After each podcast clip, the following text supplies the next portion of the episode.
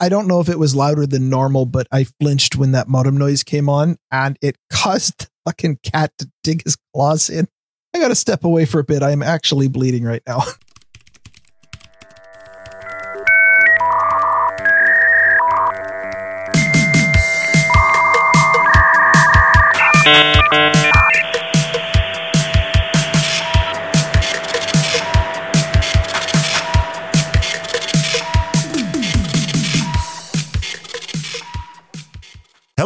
and welcome to episode number 87 of Grumpy Old Bens for Monday, August 17th, 2020. I am Darren O'Neill coming to you live from a bunker deep in the heart of Middle America, just outside of Chiraq, where the mayor assures us the rioting and looting and murdering is all being done in a very peaceful manner.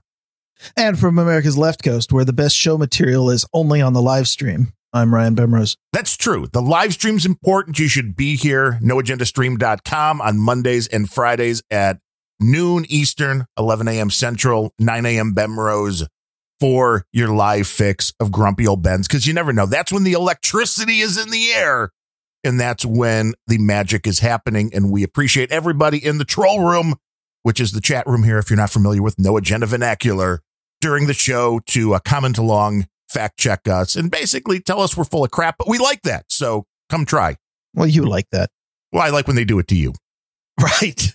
uh, the it, technically the electricity was in the air last night. Actually, we had real thunderstorms here, which is really uncommon. I'm not in the Midwest. I don't have thunderstorms every five minutes, so it's actually fascinating to me to hear the booming outside, and it also totally triggers my cats. Well, no agenda thought it was a weather event that was maybe uh, created by man that they're working on this stuff.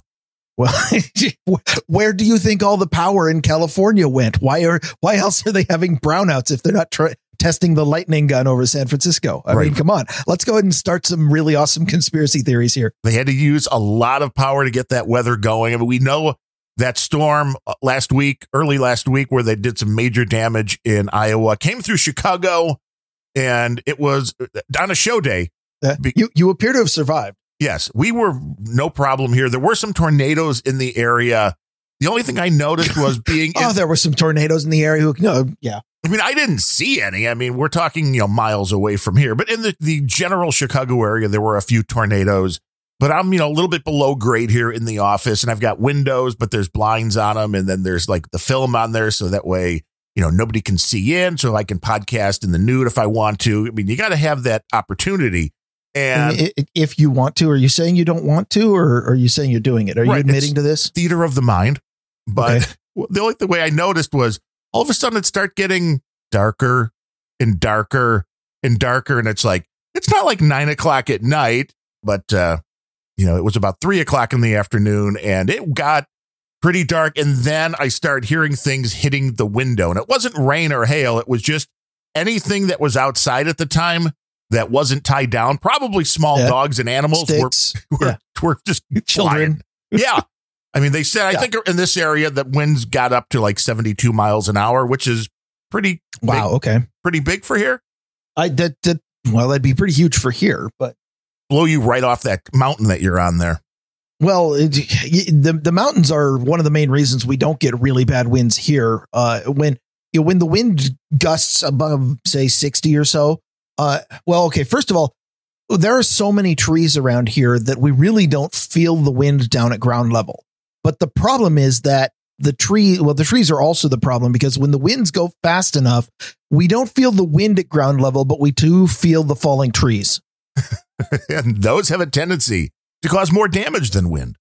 Well, they depending on what they hit. I don't know how many times I've lost my power around here by trees falling across the lines. So you mentioned the you mentioned this in Chicago, and and I did want to. I know this isn't our main story, but uh, there's there's a real escape from New York vibe going on in well uh, well in, in New, New York. York. but also Chicago, um, California, in, California, and I I, uh, I I haven't seen it from Seattle, but that's probably the reason why I need to get the hell out of here. Um, I I, I watched the only thing I saw. I watched an interview with Mayor Lightfoot, who she fucking flipped out when the reporters asked if this was if if the problems, you know, what all these crimes on the street, could this be because you're not prosecuting criminals? And she just lost her mind. Yes. Yeah. I forget what, what was the exact words like don't test me or don't try me or something like Yeah. that. It's like, what does that mean? I yeah, it, it was yeah. Don't don't test. Don't don't be flippant. Don't. It's just like stop or no stop trying to bait me or something like that. Yeah. it's like, here's an idea. If you don't prosecute criminals, they figure that out and then they commit more crime. I the mean, the I, thing that blew me away was what what triggered her was a reporter asking if if it was not prosecuting the criminals that did this. Like 40 seconds after the police chief said exactly that. yes. Yeah.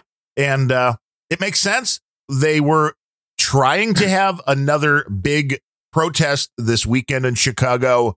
They were planning on going off onto the Dirty Dan, the Dan Ryan, probably the biggest, baddest expressway in all of the Midwest, definitely in Chicago.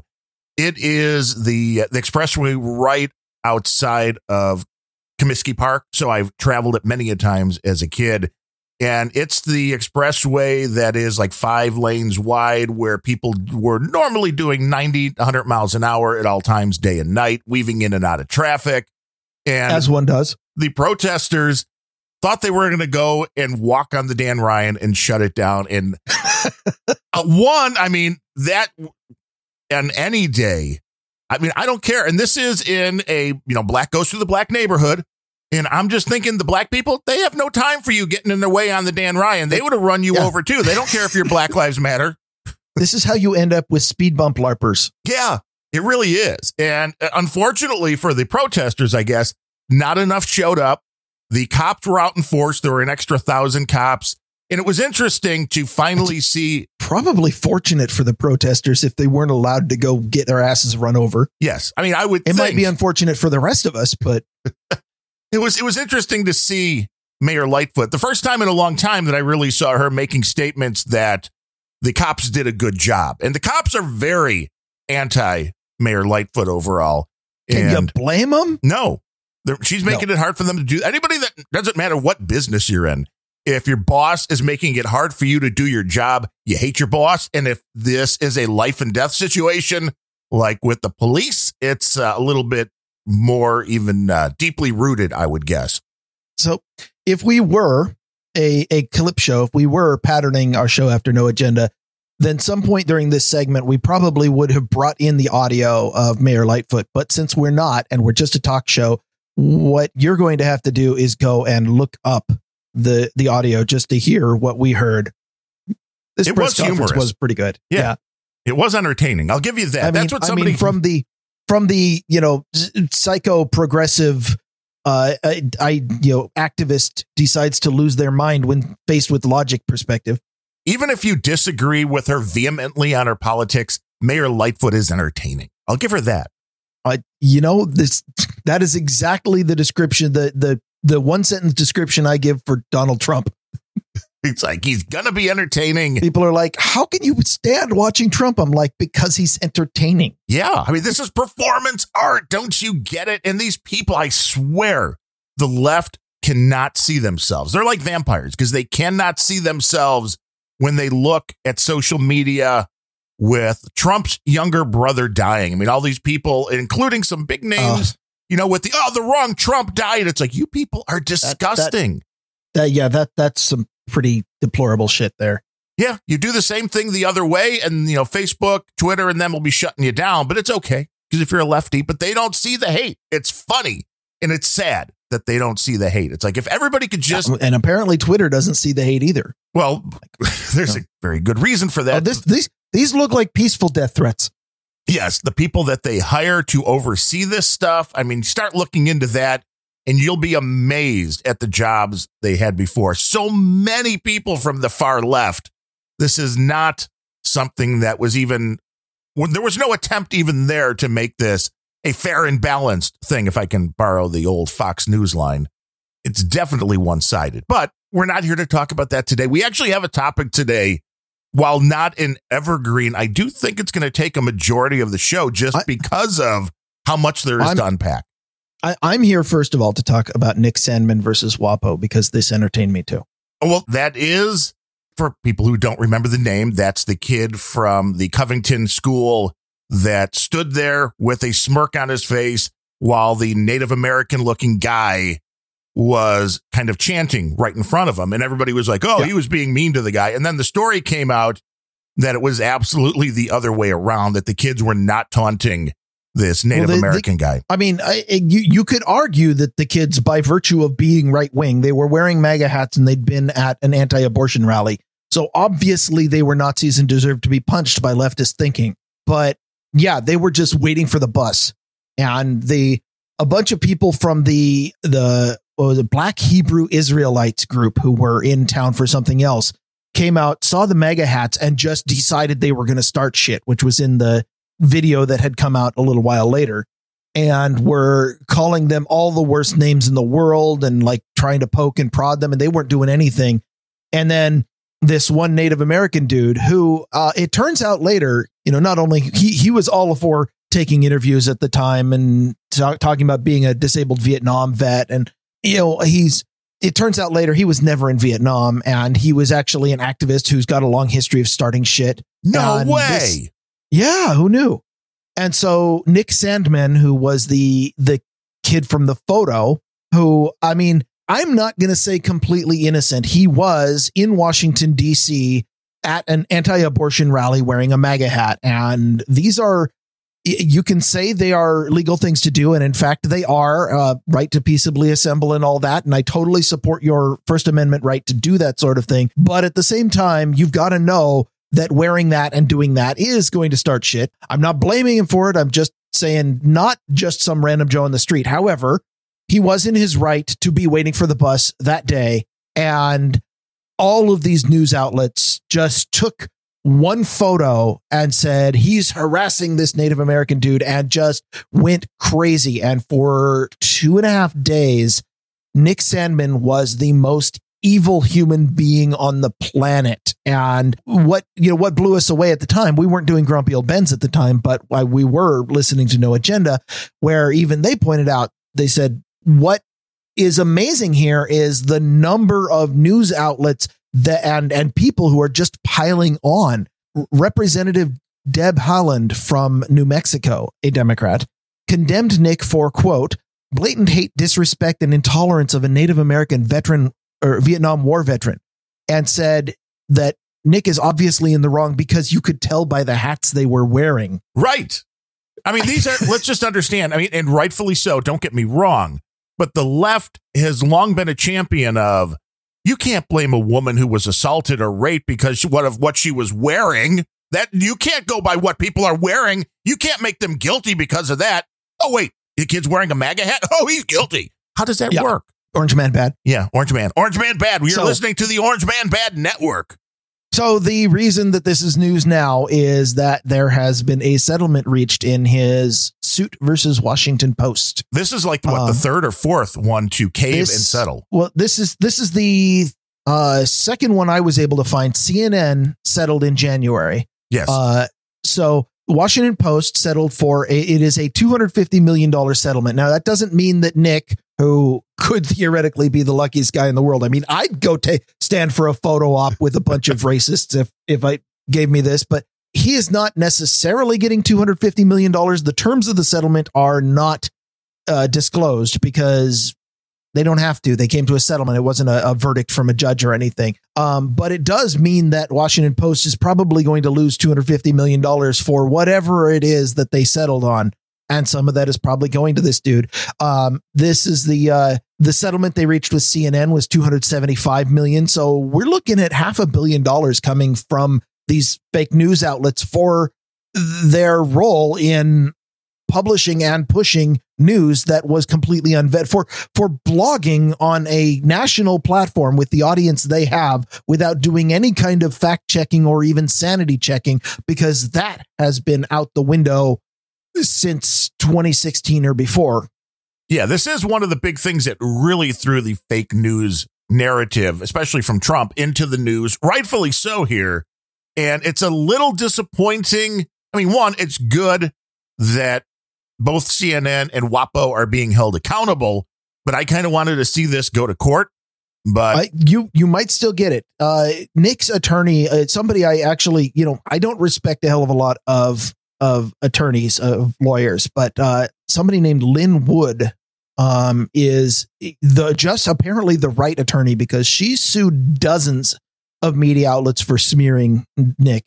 Uh, the pending lawsuits remaining uh, include versus Gannett, which is the parent company of USA Today, uh, versus ABC, CBS, New York Times, and Rolling Stone. All of those lawsuits are pending, so we could see more of this. It'll be interesting because I would think every one of those, once CNN caved and get got a settlement to Nick, I thought everybody was going to, and I still do, because if CNN goes, yeah, we don't have the lawyers, or they're telling us we're not going to win this we should just settle out of court. I don't see how anybody who all ran the same exact story. We talked about this phenomenon multiple times that one person writes the story and everybody else goes, Oh, CNN was first. Whoever was first with the story.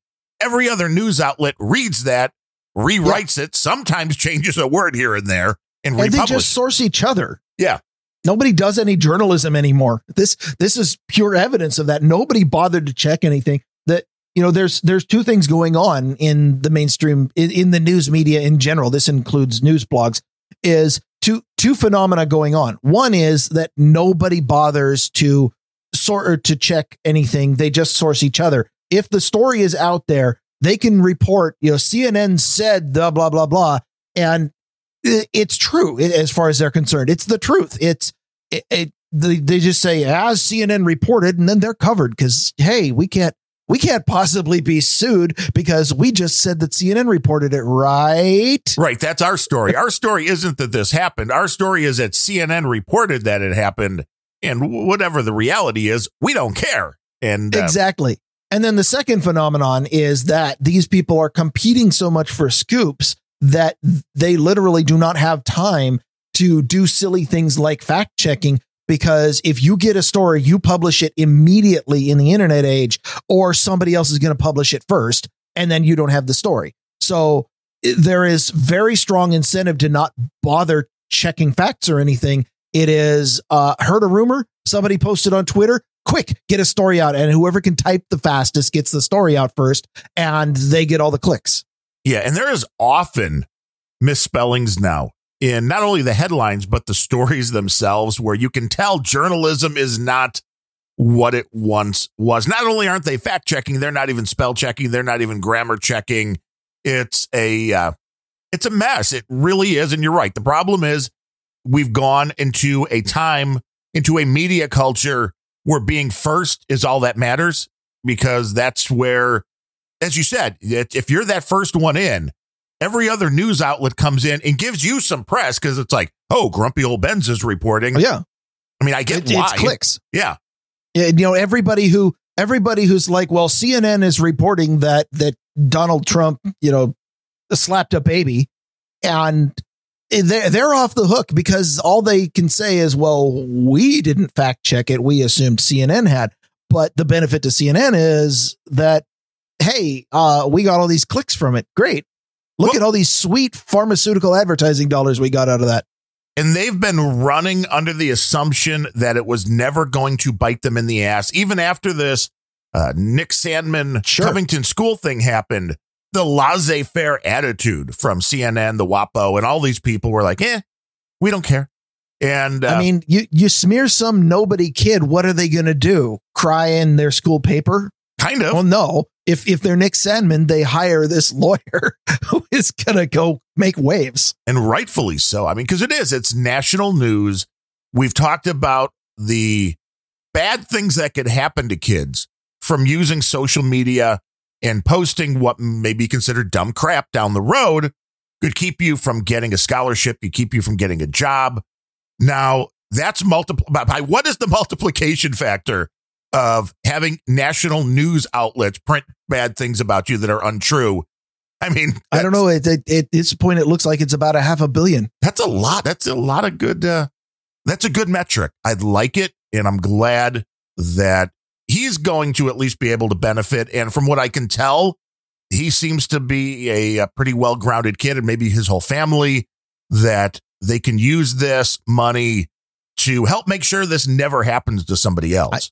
I, I have no idea what the kid's like. For all I know, he could be an asshole, but I, I can tell you, I like what he's done. And I think that uh, it, it, it's not for Nick Sandmann that that I think this is an awesome story. It's it's against Washington Post and CNN because if if this is what it takes for them for for somebody you know nobody in the newsroom is ever going to go back and be like oh right journalistic principles forgot about those. That's that's not how it works. But if somebody in the bean counting department can be like we're hemorrhaging money to lawsuits because you people can't keep it in your pants maybe that's what it takes to get journalism back in this country and if that's what it takes then i'm all for it it's interesting because the media in the United States was originally a check and balance against government. And now you need the government to be a check and balance against, you know, the judicial system part anyway. If if that's true, then we're all fucked. I I'm not disagreeing with that, but I I still maintain that the proper remedy for these giant media companies who have lost their ability to tell truth from fiction that the proper remedy is for the people to just stop paying attention to them. I, I feel like that is a much more wholesome remedy than than government stepping in. But the problem is the state of propaganda and psychological manipulation of the public being what it is. I mean, these fucking people still voted for Jay Inslee in droves, even after he went all totalitarian regime on us. So I'm I'm losing faith in the population of being able to do anything. Well, not only is the media being proven to be lying with regularity, you also have to understand what doesn't get covered. There was a kid, Connor or something, I believe, right? Like a five year old white kid that was shot by a 25 year old black guy. And the news media, silent because oh, selection bias has been constant in the news media for as long as I've been around. Yeah, it's getting worse though. that these are the kind of stories that are just totally ignored and if it fits their narrative, it's covered. If it doesn't, it's not. Yeah, exactly. The the the stories of of you know people say oh I've I've had people I'll be like you know yeah you know that the media is left biased. This this is like you know 1997 and I'm in college and saying you know the media is left biased. People like no way. Show me one story where they had bias. I'm like I don't have to. All I have to do is find a list of everything that happened and show you what they've decided to cover because that is their biggest source of bias is deciding which stories are newsworthy and which ones aren't. You can always tell the people that are full of crap because they're the ones that go XYZ, whatever the group, whatever the person is, everything they say is a lie. And then my next question is always, okay, well, give me one concrete example. And then they look at you like, eh, and then they stop and go away. it's like, well, uh, if you're telling I did me, read, yeah, oh yeah, if you're going to tell me that everything, and this was the conversation I had on Twitter briefly with uh, what's the guy's name from Entourage, Jeremy Piven. It's like if if you can't even make that point, then shut up and sit down because if you're going to say everything Rush Limbaugh says is a lie, everything Glenn Beck says is a lie, everything O'Reilly says is a I, lie, then give me one or two examples, and then maybe I'll believe you actually, and you'll win. I the, the yeah, it's called. You can break some. You can break somebody with that by just pulling out the liar's paradox on them, which uh, I, I, think one of the most famous examples of the liar's paradox was when uh, James T. Kirk was arguing with a computer in in one of the original Star Trek episodes when uh, you know, it says everything I say is a lie. Oh yeah, well I'm lying right now. Does not and, compute. Yeah, and and he broke the computer. Now now this doesn't work on on most of the people in the public these days because they don't have the ability to reason and therefore they don't have the ability to analyze that statement. Therefore, they're pretty immune to it. Uh, I I read an interesting quote I really liked this morning. It it doesn't fit this discussion exactly, but it totally fits my argument that people do not people have given up on critical thinking and logic to make decisions. Oh yeah, and are are arguing from pure emotion, which you you don't have to look very far to see that. Facebook, it's full of it. Uh, CNN, you know, mainstream media, full of it. They're all full of it. But uh, the quote was from Thomas Paine, uh, who was a uh, a revolutionary back in the day. the uh, day of Revolutionary the, War. Yeah. Um, he said, To argue with a person who has renounced the use of reason is like administering medicine to the dead. That's deep, but true. Yeah. So I, and, and that's what it is. If it, I, I, I give up trying to, uh, the moment that somebody decides to make an appeal to emotion argument, I will point out that they've made an appeal to emotion argument, that they've abandoned reason. And if they defend that, then I'm done. It, you, you can't, you, you, you can't argue logic with somebody who has chosen to not acknowledge logic. The only thing you can do is punch them in the face, shove them into a locker and walk away.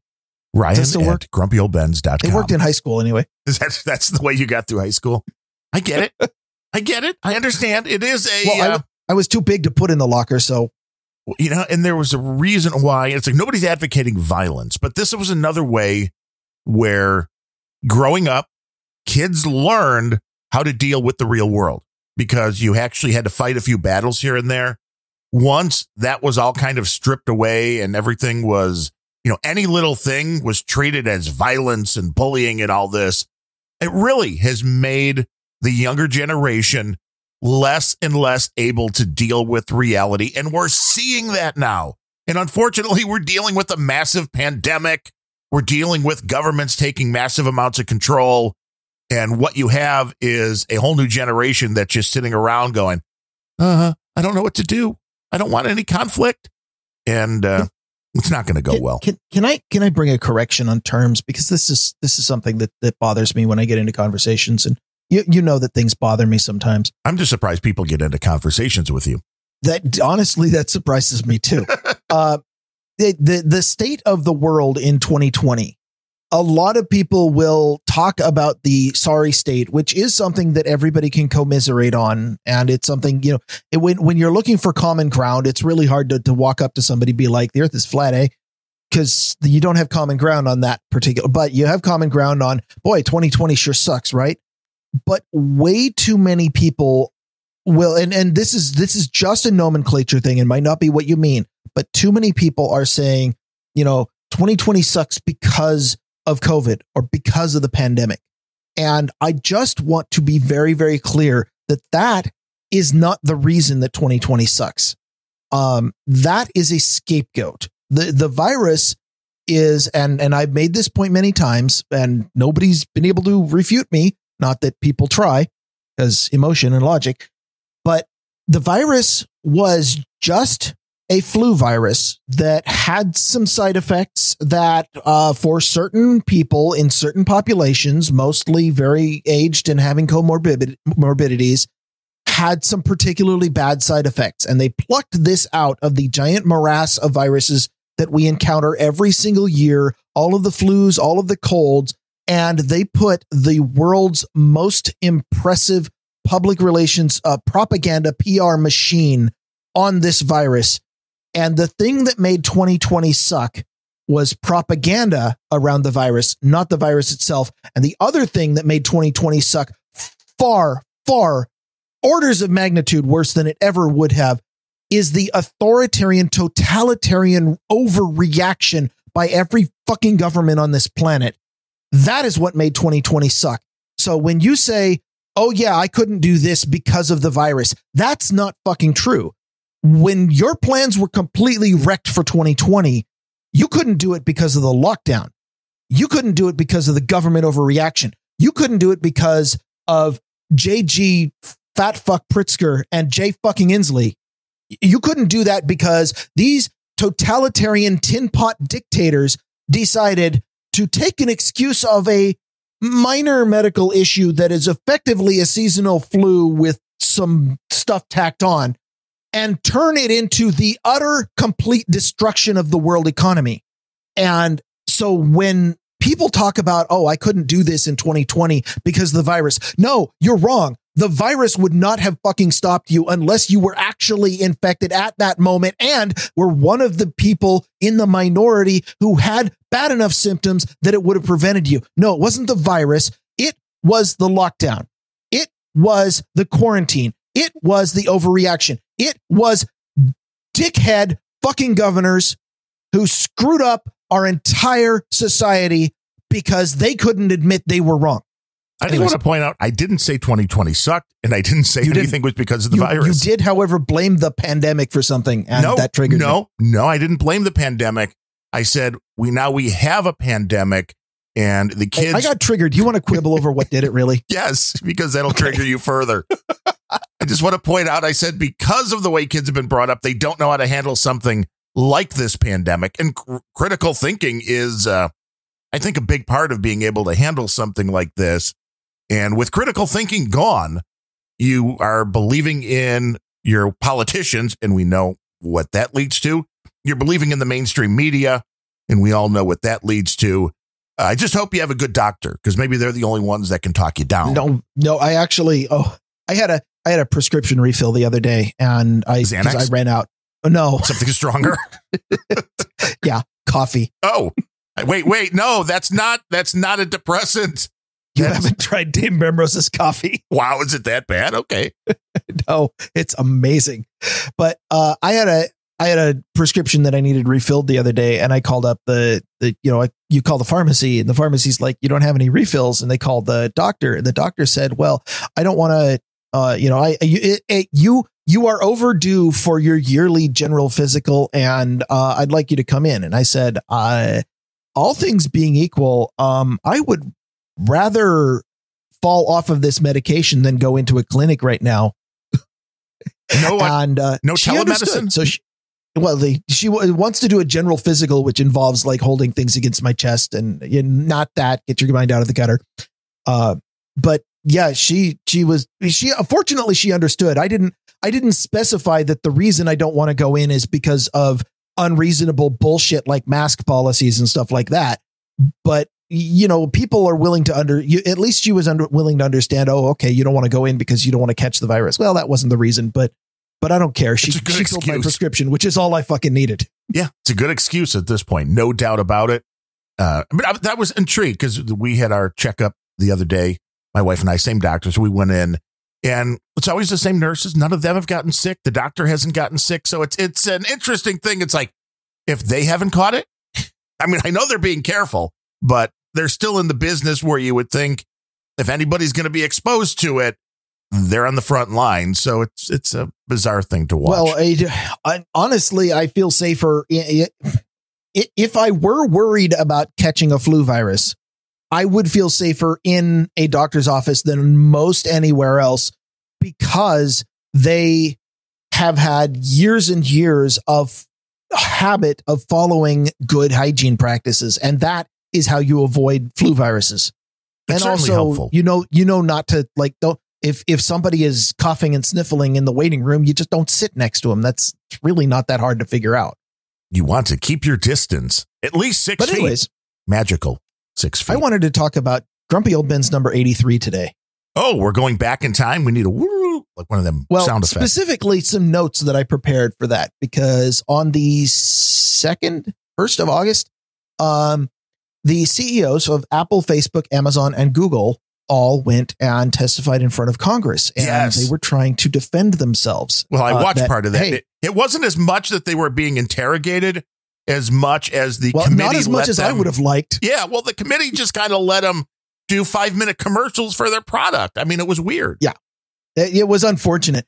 Uh, the so uh, the the monopolies in uh, in question. Uh, you know, Facebook was uh, well, I did that. That is, it's effectively turning into a monopoly in social media between Facebook and Instagram.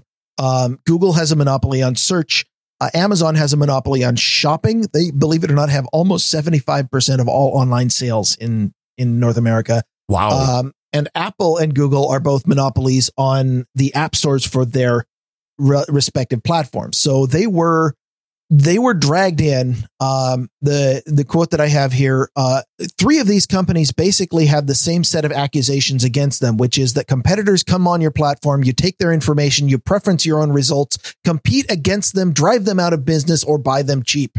And that that is the the business model of Amazon, Facebook, and Google. When you decide to be on their platform to try to start a business, they they just love to be yeah, come on the platform, come in with your bright ideas, get all your you know oh, oh great, your idea is working out great. Let me just um Steal it. push you yeah steal it push you out of business compete uh, undercut you amazon amazon has has had lots of lawsuits about doing that because they had their affiliate program where people would come in and be like yeah great awesome we're vendors and amazon has the storefront right up until amazon creates their amazon basics that Right. happens to have the identical product for 30% cheaper, 10% cheaper, what just enough to to make it pop up first in the search results. Right, because Amazon has the data of exactly which products are selling, which is probably the most valuable information in the consumer oh, yeah. world.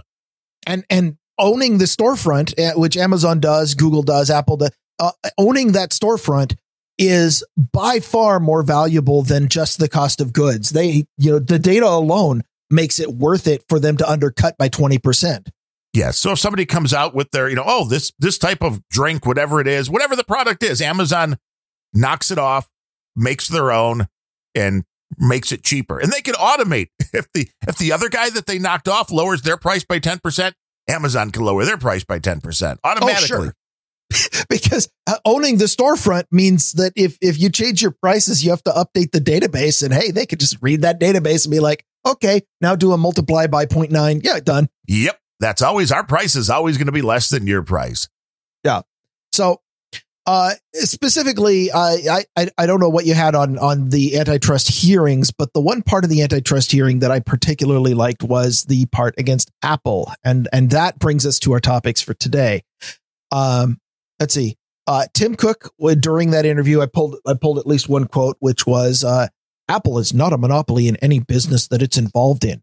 Um, I, mean, yeah, I guess if you define monopoly, you, the the, the big place where Apple is accused of being monopoly is uh, they are the only ones that are allowed to run an app store on iOS. And it, it, there is no arguing that they are a monopoly on running app stores on iOS. But Tim Cook is not talking. He he says, "Well, we're not a monopoly in app stores because Google has an app store and they're way bigger than we are." Um, you know, Which we're not a monopoly in smartphones because yeah, and and that's the thing. If you do, if you are able to define which businesses you're involved in, then of course you're just not going to pick any of the ones that that you're monopoly in. Done. Um, now the House Antitrust Subcommittee did come up with documents that indicate, uh, you know, big devs who you know had they they made, I yeah, that uh, what do I have? Oh, Cook's insistence that all devs, big and small, are equal. Um, however, there are carve outs for Amazon, for Baidu, for so yeah, okay. Um, anyways, this app store thing is the the crux of. I my notes got mixed up, so I'm totally confused. You're probably uh, using Windows store, Seven. That might be my problem. Actually, I'm using Notepad plus plus, which is the greatest editor ever. But um, I agree. My notes are also in Notepad plus plus. So anyways, uh, Apple is a monopoly in their app store. Uh, there are uh, close to a billion people actively on iOS, and none of those people, without rooting and or jailbreaking your phone, none of those people can install anything that doesn't go through Apple.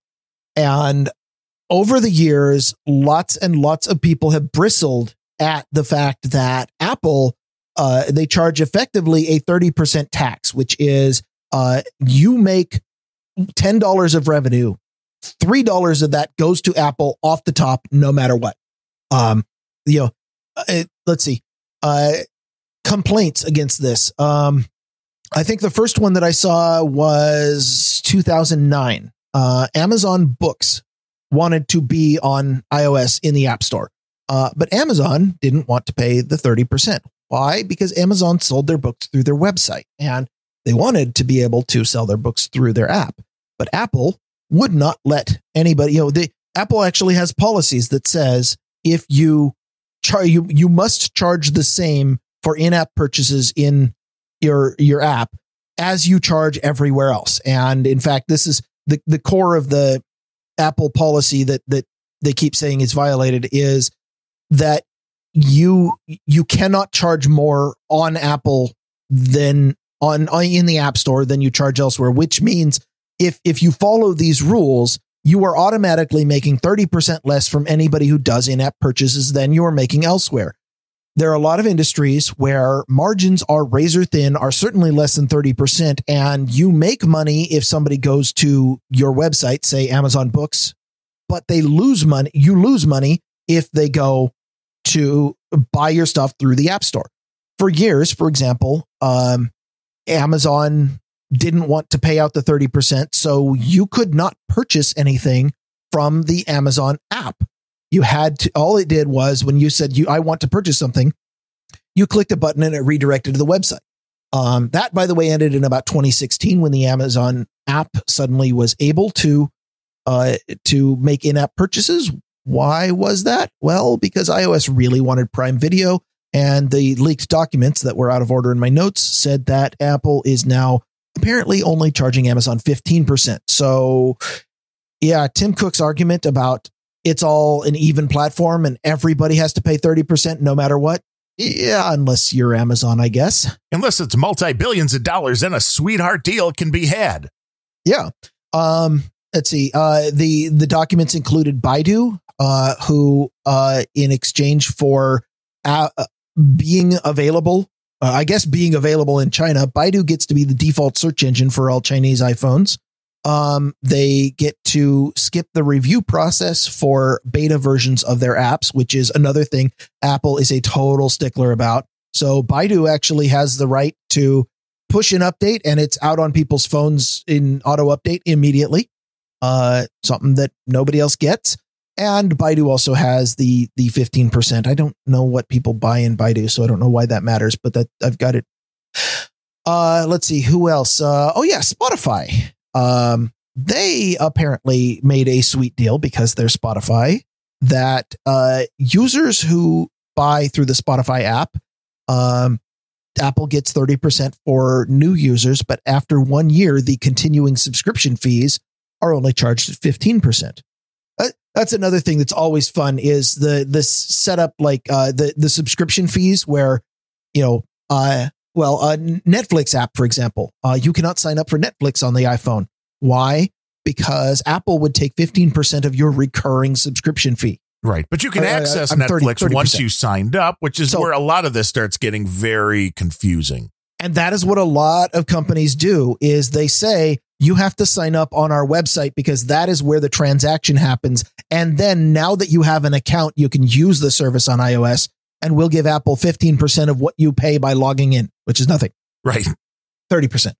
So Apple has a long, long history of defending this 30%. Another, another really common thing they have is, is 30% is the industry standard. Uh, bitches, you set the industry standard. They, they browbeat everybody into the industry standard. The, you know, Google's original was 20% and Apple was so popular when Android first came out that they, Android eventually went to the 30% just because it a- Apple is the one, you know, they started at 30%. They've held fast at 30%. It's always 30%, no matter what. Uh, you know, Microsoft, the the store, the app store that we were talking about at the before the show, which if you're not listening live, you don't know what I'm talking about. And haha, uh, that app store started at 30%. Every app that you buy bought in the Windows 8 Microsoft store was uh, 70% to the developer and 30% to Microsoft. And nobody really understood why that failed. I mean, other than nobody ever wanted apps in Windows, but um, nobody right. wanted an app store in Windows. Well, um, yeah. This is what leads us to the current story, which is oh, I'm not there yet. Okay, do we still have some more background going on here? Oh, oh, I've got, I, have got. Let's see. That um, doesn't cover everything that's actually in the story. Oh my god. Well, no. Uh, let's see. Telegram filed a complaint in the EU in uh, uh, only last month. Um, they claim that uh, they claim that Apple is uh, you know, uh, Telegram filed an antitrust complaint claiming that Apple is a monopoly. Uh, Apple claimed that they have no monopoly power because they have a smaller market share than Android. Right. Um, let's see. Well, yeah, uh, but see, Spotify. This, the, yeah, this is all kind of uh, you know rolled in here. There's a lot. I mean, there's I mean, I don't know if we want to hit the story first and then hit those things. I think there is a, a conversation okay. to be had about the monopoly concept, and I don't think it's a, you know, it's a simple saying. Okay, well, introduce the story. Yeah, you know the uh, what, what this is all being a uh, a response to now is we finally have well all these small developers that have been paying this 30% even if they're grumbling under their breath they were doing it because and really, whether it was Apple or Android, they were doing it because there's no other alternative. If you want to sell your stuff, you have to go with the Apple system. Now, we finally have a company in Epic Games that went, hmm, I don't like this, and we're going to do Yeah. something about it. Yeah. So, you know, after after uh, Spotify's uh, uh, filing or their complaint in the EU, Telegram's filing in the EU, um, my you know, uh, actually, there's there's one other thing that immediately led up to this, and I can also go into a history of Epic. I have a lot of that, but uh, um, two weeks ago, and this also came out of my previous notes. Uh, Apple banned Microsoft xCloud, and and uh, this is relevant. Uh, What is Microsoft xCloud? X. well, Microsoft xCloud is their game streaming service. Um, it is. It means you. Uh, in, Is it in like the a case of or- Microsoft, you. Yes, uh, no, not not quite Steam. Steam is a service where you download the game to your hard drive and play it, and it phones home to Steam servers every time you log in because I guess Steam wants to control it or something. But um, a, a streaming service is I send my keyboard and mouse inputs or or my my controls, whether that be a controller, keyboard, or mouse. Uh, in most of these ca- uh, cases of these, it's it's phones. But I send my inputs to over the internet to the cloud, and it sends back what happened in the game. Uh, in a lot of cases, it just sends back a video of what happened. So effectively, the gaming system where the game is running is a cloud server, and you are effectively uh, uh, remoting in to a game system. Th- that is what game streaming really is. Um, Microsoft's xCloud service is is just Microsoft's version, um, but they're not uh, they're not the only ones. Google has uh, a system called Stadia, which Apple blocked. Um, Nvidia has a system called GeForce Now, which they're developing, haven't yet uh, been blocked.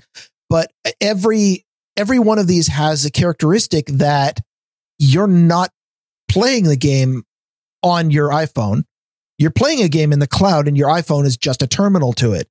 And uh, a lot of these things are there. You know, these are a lot of people are saying this is a way that people are getting around. Uh, you know, just like just like go to our website to pay for things. This is a way people are getting around paying the Apple tax. And the the thing that makes this particularly notable, other than it it is one of the things that really uh, prompted Epic into their lawsuit, but Apple also happens to have a streaming live uh, game streaming service called Apple Arcade. Um, oh, my note that that I wrote down.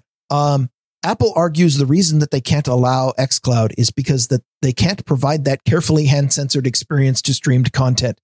Um, control. I think hand censored might be my that that might be my words in here. Um, although the funny thing is they definitely allowed Netflix, which is totally a streaming service. So yeah.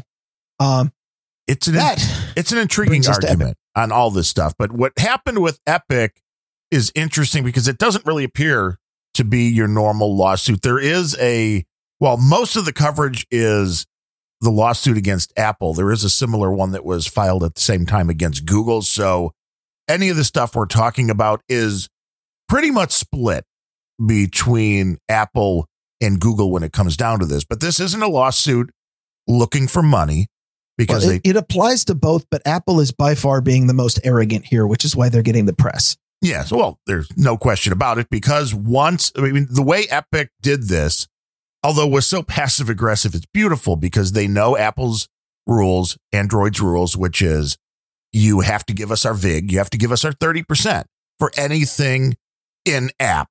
And they changed that. They decided they were going to sell in game currency on their own website at 20% off. Yeah. So kind of like sign up for Netflix elsewhere. You can still yeah, run it Epic has a long history of doing stuff like this, by the way. Um, it, Tim Sweeney, the founder of Epic, uh, is wildly outspoken. Uh, uh, you know, he, the the last several years, he has been wildly outspoken against Apple's App Store, but he has been wildly outspoken against all forms of gatekeeping in the industry. He took pot shots at Steam back in the day. He took pot shots at Microsoft. He took pot shots at Sony. Um, you know, E- Epic became huge with games like Unreal and Gears of War. Uh, Gears of War was a Microsoft exclusive, and that was the thing that caused Tim Sweeney to swear off making exclusive deals ever again because he hated working with Microsoft that much. Um, the funny thing about it is, uh, Epic's major runaway hit, the, the the biggest game they've ever had in their life, was a game called Fortnite, which you may have heard of if you've ever heard of gaming. Well, that is what this whole lawsuit is based that, around. That and- is that is what it's about. Uh, Fortnite has 350 million players since 2017, and they've made over three billion dollars in in-app purchases. Now, Epic gives Fortnite away for free. All of these in-app purchases are cosmetic. They are you get new skins, new gun skins, new. It doesn't even change the gameplay. It is it's, as far as in-app purchases go, they're doing everything right. I, I don't know if I've given my argument again. It's microtransactions. There's a lot of pay-to-win bullshit in the industry, and it's what got me to kind of abandon a lot of these games.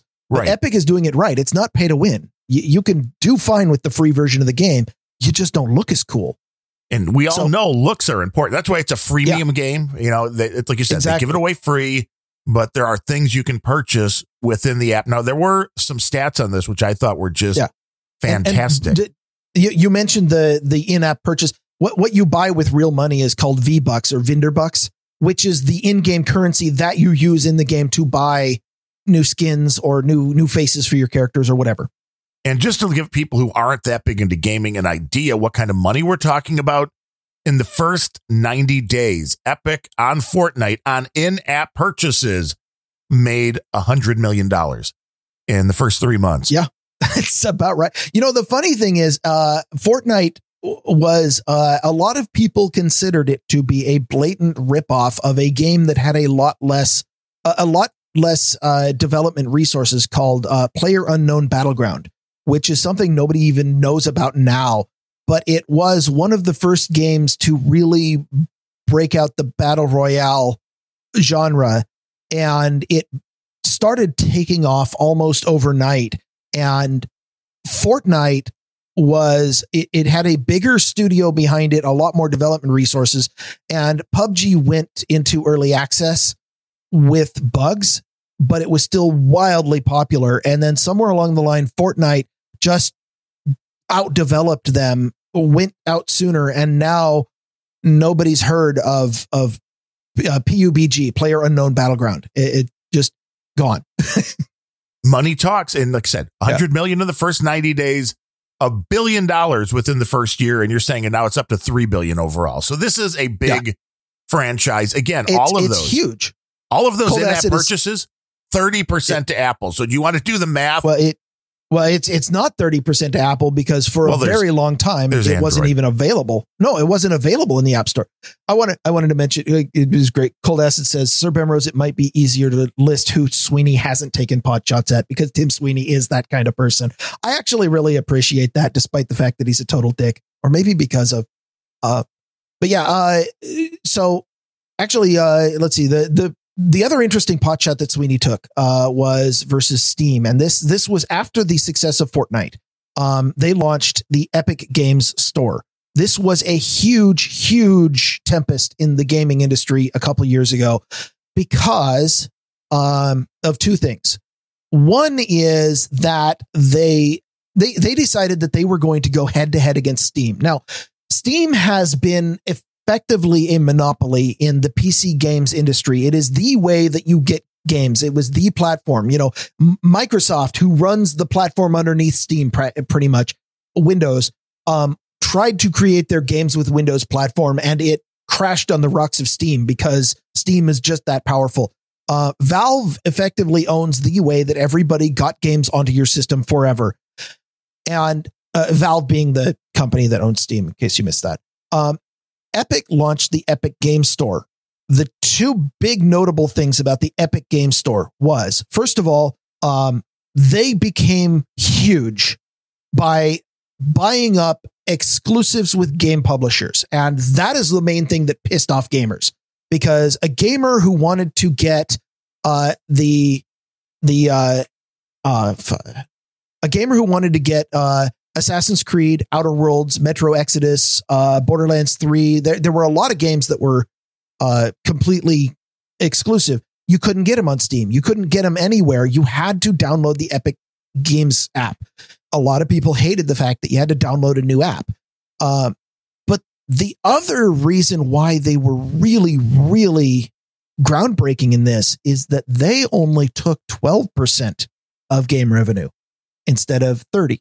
30 is the standard in all the app stores. 30 is the standard that Valve takes for the Steam store. Every game that anybody buys uh, is 30% off the top. It's not even 30% profit. It is 30% revenue, which is, uh, you know, one of Sweeney's quotes said, uh, he says, uh, Apple, Google, and Valve make more profit from a game than the game's developer because most game developers don't make 30% profit on their game. It's a tiny slice. No, and Grubhub and Uber Eats make more money on that order that you're placing than the, the restaurant you're getting you know, the food from. That's, that, that, that's how middlemen work. And it's one of the reasons why, you know, middlemen get rich even when the, you know, if, if, if an industry is not, does not have sufficient competition, then the middlemen are the ones who get rich and the ones at the bottom, whether that industry be, uh, you know, the say music or games or or food, the the people actually doing the producing go out of business. And if it goes gets bad enough, then nothing gets produced, and eventually the middleman goes it's starved out. But you you destroy a whole industry before that happens. I don't like middlemen. Well, this uh, is and but, it's big money for Apple. Thirty percent of something yeah, like the big money for Apple. It's big money for Google. It's big money for Valve. Well, I was unaware just how much of Apple's income is from this. It's a majority of their income. This isn't a small business they're running as far as selling $15 billion a year. Yeah, more than the phones, more than the hardware, more than anything else they're doing. This is bringing in more revenue than anything else Apple is doing. So this isn't a fight over something that is uh, a minor concern to Apple. This is the heart of their business and what it came yeah. down to. The way this now this lawsuit that was filed, the interesting thing is they knew that offering this in-game currency cheaper on their own website, bypassing Apple and Google's terms, um, that was going to violate the terms of service, I oh, should yeah. say. And, and, and, with with Sweeney's history, it was only a matter of time before he decided he wanted to poke the bear. Well, and that was what he wanted to do because Apple followed suit. They were dumb. Apple went, "Oh, they're doing this. We're they, they them bait, from the App Store." And by removing them from the App Store, the lawsuit that was already done and sitting there waiting, Epic just pressed enter. And there it yeah. was. It, it, they had it ready, you know, because you know that when when they decided, hey, we're gonna, you know, we're gonna poke the bear, and we've got the the bear net ready. Yes, they're like, well, this, this uh, is the trap, and we're ready. We know exactly. Yeah. You know, there was a boardroom meeting. Like, okay, here's what we're gonna do. Then Apple's gonna pull us, and then bam, we got them. And you wonder, you wonder how long they've been setting this up because when Fortnite was launched, uh, it wasn't on iOS at all, and it was it was available on Android, but you had to sideload it because Sweeney hated the app stores so much that he refused to be in any of the app stores. And in uh, it, the, I'm not sure when Fortnite appeared on iOS. I want to say it was this year. Uh, I know that uh, they they quote unquote caved and put Fortnite in the Play Store in April of 2020 that was only three months ago. Were they setting this up then? Because Google snapped at exactly the same bear bait as Apple did when when they decided to. I mean, because well, that's what they did. They offered, uh, they wanted to offer a discount on V Bucks, and they said, "Well, we can't offer this discount on the in the app because Apple and Google will take thirty percent." Now, if Apple and Google, it, actually the the Epic press release actually said if Apple and Google chose not to take the thirty percent, then we could pass that discount onto you. Otherwise, you have to buy your V Bucks on our website. Well, and it is so, being so fought. Were they were they planning this when they put it into the store? Probably because this is being fought in public. Let me read Apple's statement upon removing Fortnite from their app store. Today, Epic Games took the unfortunate step of violating the App Store guidelines unfortunate. that are applied equally to every uh, developer. Except for Amazon and Spotify and Baidu. And designed to keep the store safe for our users. As a result, their Fortnite app has been removed from the store. Epic enabled uh-huh. a feature in its app which was not reviewed or approved by Apple. And they did so with the express intent of violating the App Store guidelines regarding in app payments that apply oh. to every developer who sells digital goods or services. That, that, that, that part, I believe they did it with the express intent of violating uh, yeah, a- Apple's not willing to acknowledge that there. This is this is the thing. A- Apple's business model somewhere along the line. You know, early on they were selling Macs, and that was where they got most of their business. And then uh, in 05 ish, uh, they ended up pivoting to almost all of their money was selling iPhones. And somewhere along the line, Apple's business model pivoted again. iPhones are not even the bulk of their revenue anymore. It is this 30% from the App Store. So it is just, it, it is not too much hyperbole to say that if the 30% business model were to fail, that could be an existential problem for Apple because they, you know, they are making, you know, 15 billion annually from the App Store and and a lot less than that on iPhones. Um, if it's one of the reasons why they are not willing to admit that they've given anybody a discount, not Spotify, not Amazon, not Baidu, because if people know that they are willing to give out discounts, more people like Epic will start demanding discounts. Uh, they want they want the line "It's what everybody pays" to be the truth, and that's why they keep mentioning it over and over again. If you say something enough, it becomes the truth. Right. Well, it's the same thing with offering these deliveries and stuff on Uber Eats and Grubhub because once you know the percentage restaurants are paying for that, I mean, I've heard, I mean, I'm not this big of a dick, but I can see why people would do it going into a restaurant, you know, before COVID and saying, you know, I'd like my 30% off because I'm buying it directly from you. I know what you're paying the other guy to deliver it. So why don't why don't I get a discount for just buying it direct? And once yeah. people have that knowledge, it's bad for these businesses. It's it's yeah, and and that is a risk of going through a middleman. That's it's now the interesting thing is Epic's claiming to be standing up for the little guy. Maybe they are. I doubt it. It seems I, like they're it, doing something that will make them I, more money. Everybody makes claims that I mean that that's all it's all PR. Yes, they're accusing Apple of the antitrust violations and just like Apple's yep. statement, Epic's statement isn't much better on the other side of this. No, no, no. I, did you get it? Yes. I hope so. It's quote Epic brings this suit to end Apple's unfair and anti competitive actions that Apple undertakes to unlawfully maintain its monopoly in two distinct multi billion dollar markets the iOS app distribution market and the in app payment market.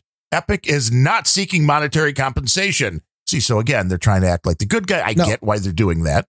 No, well, they they are seeking monetary compensation. They're just not looking for it out of out of this lawsuit. They're looking for injunctive relief out of the lawsuit, which will allow them to make a hell of a lot more money later. Yes, nor is Epic seeking favorable treatment for itself, a single company. Instead, Epic is seeking injunctive relief to allow fair competition in these two key markets that directly affect hundreds of millions of consumers and tens of thousands, if not more, third party app developers. Okay, we get it. They're saying they're standing up for the little guy, but the reality of this. Well, they're, they're standing up for Epic. We know that. And they're doing it in a great manner. They even have a parody video of Apple's 1984 oh, That video was amazing. You watched it? Yeah. Yeah. I will we'll have the link to the art. There's an article that's on YouTube. You could easily find this thing. And it's all about beating big bad Apple. And, you know, it was, it was done really well. I don't really buy into Epic being the hero in all of this, but, um, and you know you know that they had that video ready before they offered the discount as well. Right, and the lawsuit and everything. It's not like this stuff just magically appeared once they went, "Huh, Apple removed us from the store. Now what do we do?" No, it was ready. It was ready to go. It was obviously something that was well planned out. And reading the articles on this from people in the tech world, it is really a no lose situation for Epic and a can't win situation for Apple because no matter what happens, Apple yeah. has taken a hit here. Yeah, and and you, you know you could you could say Apple fell into their trap, but Apple honestly had no recourse. They they had no choice when when Epic said we are going to offer V Bucks cheaper on the website than in the app. Apple had to stand by their quote unquote terms of service and they had to pull the app. That it was the only remedy that they had left themselves. And if they let, if they didn't do it, if they let it stand, then the floodgates would open for people screaming that we also want exemptions from the 30%. And, and like I said, Apple's revenue model this in 2020 relies on everybody pays the 30% and therefore keep paying the 30% because we have to make that money. That that is they don't have any choice if people en masse started demanding their their business model will start to crumble. And I have no problem with the 30%. The question is I have how, no problem with Apple's business model crumbling. Well, I have no problem with them wanting that to be the percentage, but you have to allow people to sell things elsewhere. And this is where the arguments start coming in the walled garden thing, which is you're a developer, oh, yeah. you're creating something for the Apple ecosystem. Should Apple be lawfully required to get a percentage of this, even every if, yeah every problem I have with the thirty percent is is exactly what you're talking about. Yes, the percentage, the amount is really kind of irrelevant because it comes down to this: if the App Store, if you're using this for marketing, meaning you don't even want to sell it on your own website, you just want to put it up in the Apple App Store because you know that's where the eyeballs are. We understand yeah. how that works. Then Apple, you're willing to pay a percentage. No problem with that. Mm, if Apple charges 90% and people still want to be in the App Store, that is a voluntary choice. Right. But taking away people's ability to charge different amounts in different places is exactly where I think Apple is really it, I mean if if the courts find evidence of of you know monopoly power of of antitrust uh that is where they're going to find it is in Apple's insistence that you cannot charge less money anywhere else. Well, not only that, because that's talking about the in app purchases, and that's one small part of this. Apple is forcing you 100% if you want to sell something that's going to run on an iPhone or iPad to do it in the Play Store. I don't think they allow you anybody. I've never seen this where uh, I can be App Store, but yes. Right. Well, you can't be an independent developer. I can't write a app for the iOS devices and put it on my website and be like, "Hey, I'm not in the Apple Store, but you can buy it for me."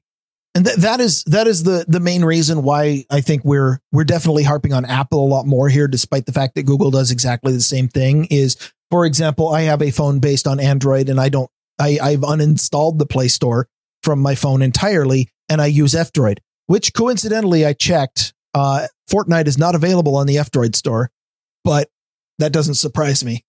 Well, right. There's still money involved. But but on on an iPhone, and this is one of the reasons I won't get an iPhone. If if you don't jailbreak, it is not possible to install anything on the iPhone. Google allows side loading, which automatically makes them a lot less guilty in my mind. Yes, and that is where the questions start coming up. It doesn't make Apple a monopoly.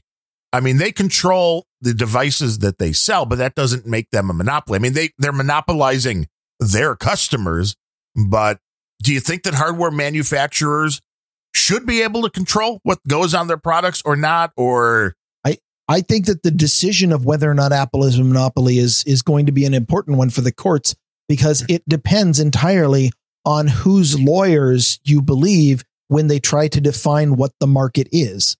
I mean, there there is a there is an argument to be made for the lock-in effect of if you have an iPhone and you've bought 150 apps for this thing and you decide to go over to switch to Android, then you suddenly have zero apps. And the reason is that you are locked in to Apple's ecosystem for every one of the purchases that you've made. That is is a form of lock-in and is definitely going to be argued by Epic's lawyers that it's going to be argued that that is evidence that they are a monopoly because they're locking people in.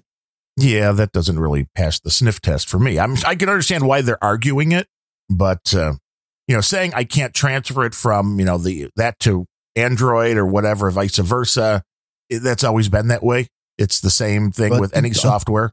Always been that way is does not mean that it's okay or it's good. Yeah, but I don't see it being overturned for that. Okay. The, Actually, uh, you know what? I'm I'm going to try to trap you with a hypothetical situation here. Well, wait, answer my should. question first, though. Do you think hardware okay. manufacturers should be able to control what goes on their product, or once you make the hardware, whatever you know, you should have no reasonable the ability to try to keep people from hacking it and doing things that might change the product.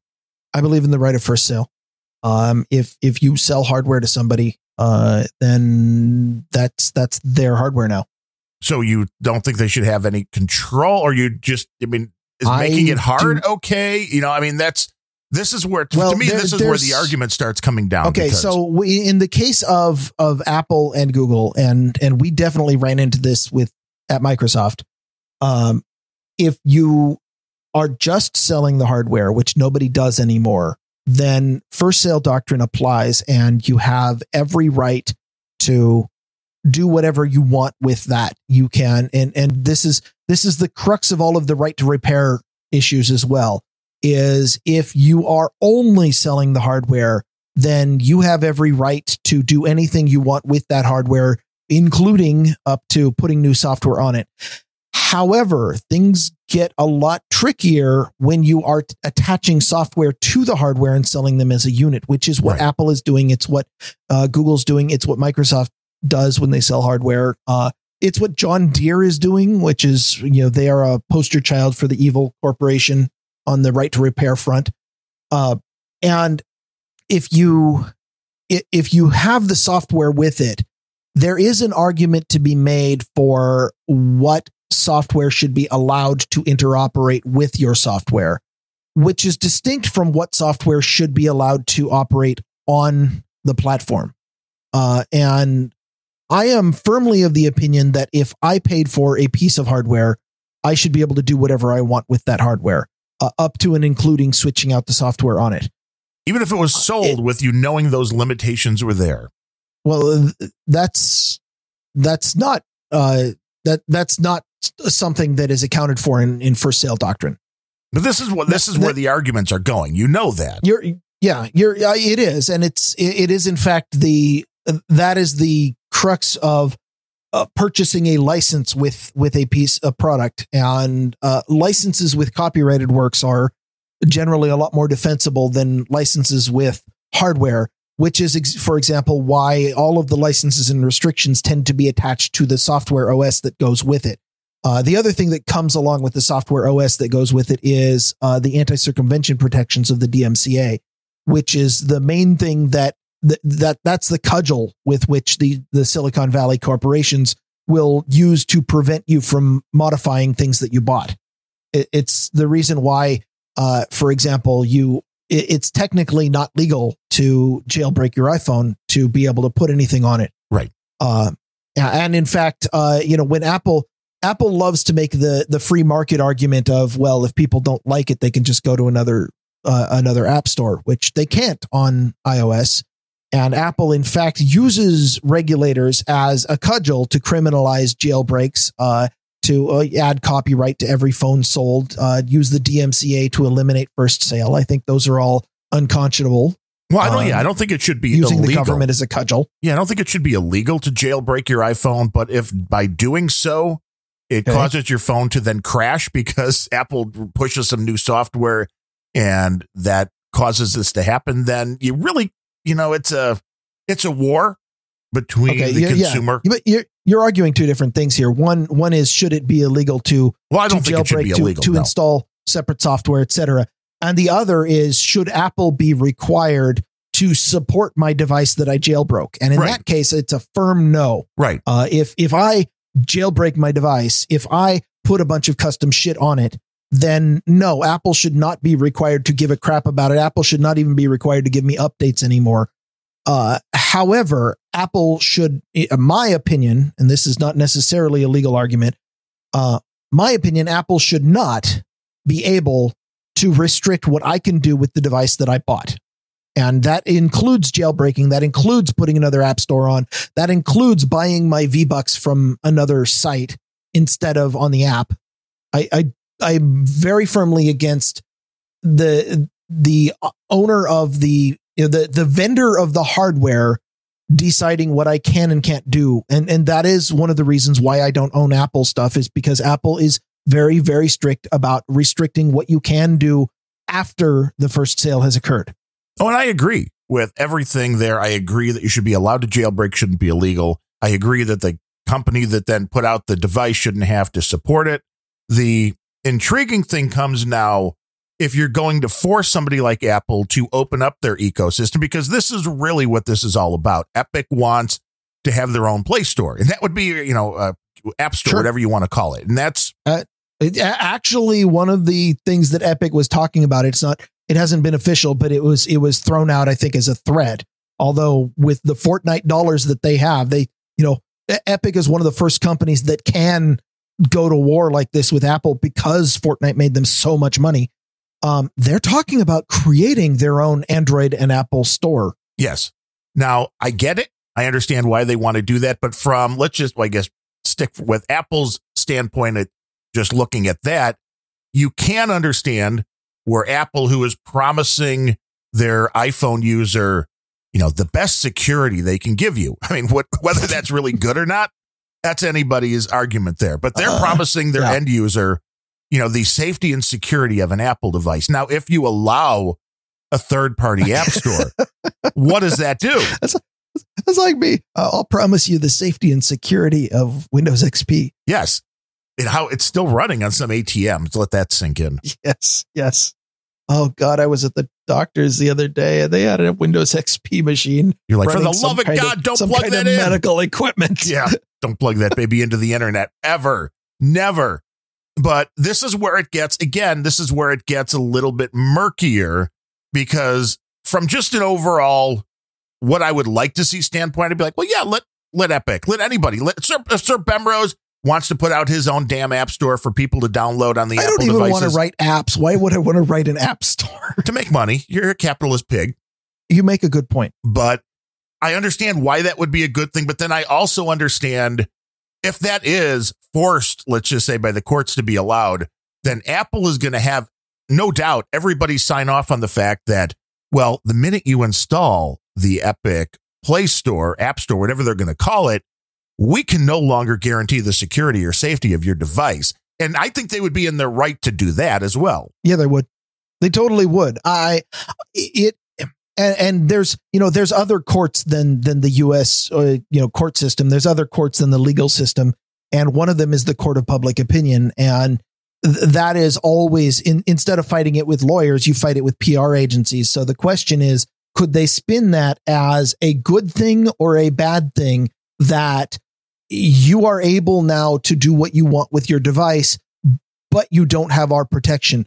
and whether people think that's good or bad is going to determine whether or not that that technique works. Yes, and I could also see some corporate espionage coming out where the first time one of the apps out of a competing app store, you know, bricks a bunch of devices and causes, you know, malware to propagate. Oh, that, uh-huh. If I if I were if I were Apple, I would just spin off some kind of uh, a false flag development company to create an app that does exactly that and then submit it to my competitor's store. Yes, and see if they accept it and then you have that story ready too to go the minute people are installing it. It's it's a weird it's a weird thing because I think you and I come down on the same side which is I'd like to see everybody able to play on these playing fields, but I do understand why Apple or anybody wants to keep a certain amount of control with their device to be able to promise safety and security and the experience, whatever that means. But well, the promising safety and security in the experience is Apple's PR line. The reason that they want to control it is because 30%, because $15 billion a year from other developers' work. P- Apple's not even writing most of these apps. There's there's 1.7 million apps in the App Store, and Apple wrote maybe 60 of them. The other developers are doing all of the work and in fact are doing all the work of even validating this by jumping through your hoops. And then Apple is making $15 billion a year by just saying, yep, here's the store. Yeah, go ahead and I. Well, here's I, what I see. If this goes I, to, I totally understand Apple's motivation here. Well, I also know what's going to happen if this goes to the court of public opinion on this, and it may already be going there, which would be Apple saying, well, you know what? We could. Uh, well, that, that's what you and I are doing right now. Yeah, we could open this We're, up. Apple will say we can open up these other Play stores. That'll be fine. But, you know, rather than the $1,000 price tag on the phone, you know, it's going to be 3000 because we're not. I don't think gonna, they can do that either. Yeah. I don't see an upside for Apple in this entire thing. They are in the coziest spot they can get. They are minting 15 billion a year. I, I can't say that number enough for effectively doing nothing. They are maintaining a storefront and occasionally they're they're putting out updates for their operating system, what they were going to do anyway. They they have the phone platform, which is practically orthogonal, but the App Store is what makes the phone platform good. So they already need that. And they are just making this much free money. Anything that Apple does in this scenario, allowing less than 30%, allowing another store, allowing any kind of side loading, every single scenario results in that 15 billion getting smaller. And I don't think they can. I don't it's it's going to be interesting to watch this thing play out because there are so many moving pieces and when it comes down to the fact that Apple right now is without a doubt the most locked down operating system. iOS is the most locked down operating system I think that anybody's running maybe short of the uh, the Chromium, you know, running on the laptops and that can all be, you know, overwritten with your own Linux No, that- if you know what you're doing. Well, I- and most of that operating system is JavaScript. I can fucking write that with the F12. You love some JavaScript, but you know, this is what the if, battle if I wrote for. it, yeah. the battle is for opening up the Apple iOS and whether their customers do they really want it, and that's going to be an interesting thing too. Are mainly the people that are into iPhones? Is it a, is it a big gaming community, or is that more in the Android? There has to be something that separates the users of these devices apart. And I'm not really sure what that is, or if it would just make the choice easier for cell phones. Because that's, again, either way, the monopoly concept can be argued with. Well, yeah, we're, we we not we don't let gamers really. We charge them a lot, so gamers don't really come to put their software on Apple. Uh, but you can buy an Android phone. That's cool. You can do that. So we're not a monopoly because there's choice, and that's true. Yeah. I also I have to call bullshit on the line of we're not a monopoly because you can buy an Android because it is not seamless and there is in fact a ridiculous amount of friction in changing platforms. People are not free to switch back and forth between platforms for the simple fact that you lose every bit of investment you've made in apps when you switch platforms. That is a huge impediment and in fact I think constitutes a monopoly. However, Well, it's the same thing if you move from a Ford to a Chevy, or God forbid, to Uh, a Tesla. Are, are you? I mean, I come can- on. I, I I can pull my stereo out of a Ford and put it in a Chevy. In a lot of cases, I I can you know I can take. I don't know my, about that with the computer chips anymore. I I, can think I, can all, move my uh, custom floor mats. They're I don't know. I'm I'm not convinced. Also, those are well. The anyways. So I don't know. I don't know where the courts are going to come down on this. Uh, in, well, here's in the question though, 90s, before you move on from this. If if Apple's a monopoly, then isn't also Android a monopoly? Yes. So are they co-monopolies? Because they're in the same exact business. So if there's two major competitors, how can they both be a monopoly? Uh, because they're not competing. But they are. That would be the argument. I, I'm uh, okay. I'm. Are, are you asking me objectively, or are you asking me to make the argument? Because I'm I'm not sure. And like, I, well, this is why I kept saying over and over again. This is why you have to. It it depends entirely on who gets to define the playing field. Who gets to define what a monopoly is? If you are defining the, you know, all computer OSs, then in fact, Apple and Android are small pieces and Microsoft is probably the big player and they're the ones who should be slapped. If, however, you define as uh, who are the people in charge of iOS devices, then hell yes, Apple's a monopoly. Who are the people in charge of Android devices? Hell yes, Google's a monopoly. So in in the case in the question of law, it is going to be about what the court, which lawyer the court decides to believe, because you can be sure that lawyers on opposite sides are going to be bringing different definitions of what a monopoly means. Well, and by that definition, though, I mean you could have the smallest company in the world. You could we could create Grumpy Old Bens, and we can make two devices that are tablets or phones, and then technically we're a monopoly because we control those two devices. So I mean, Sure. I don't.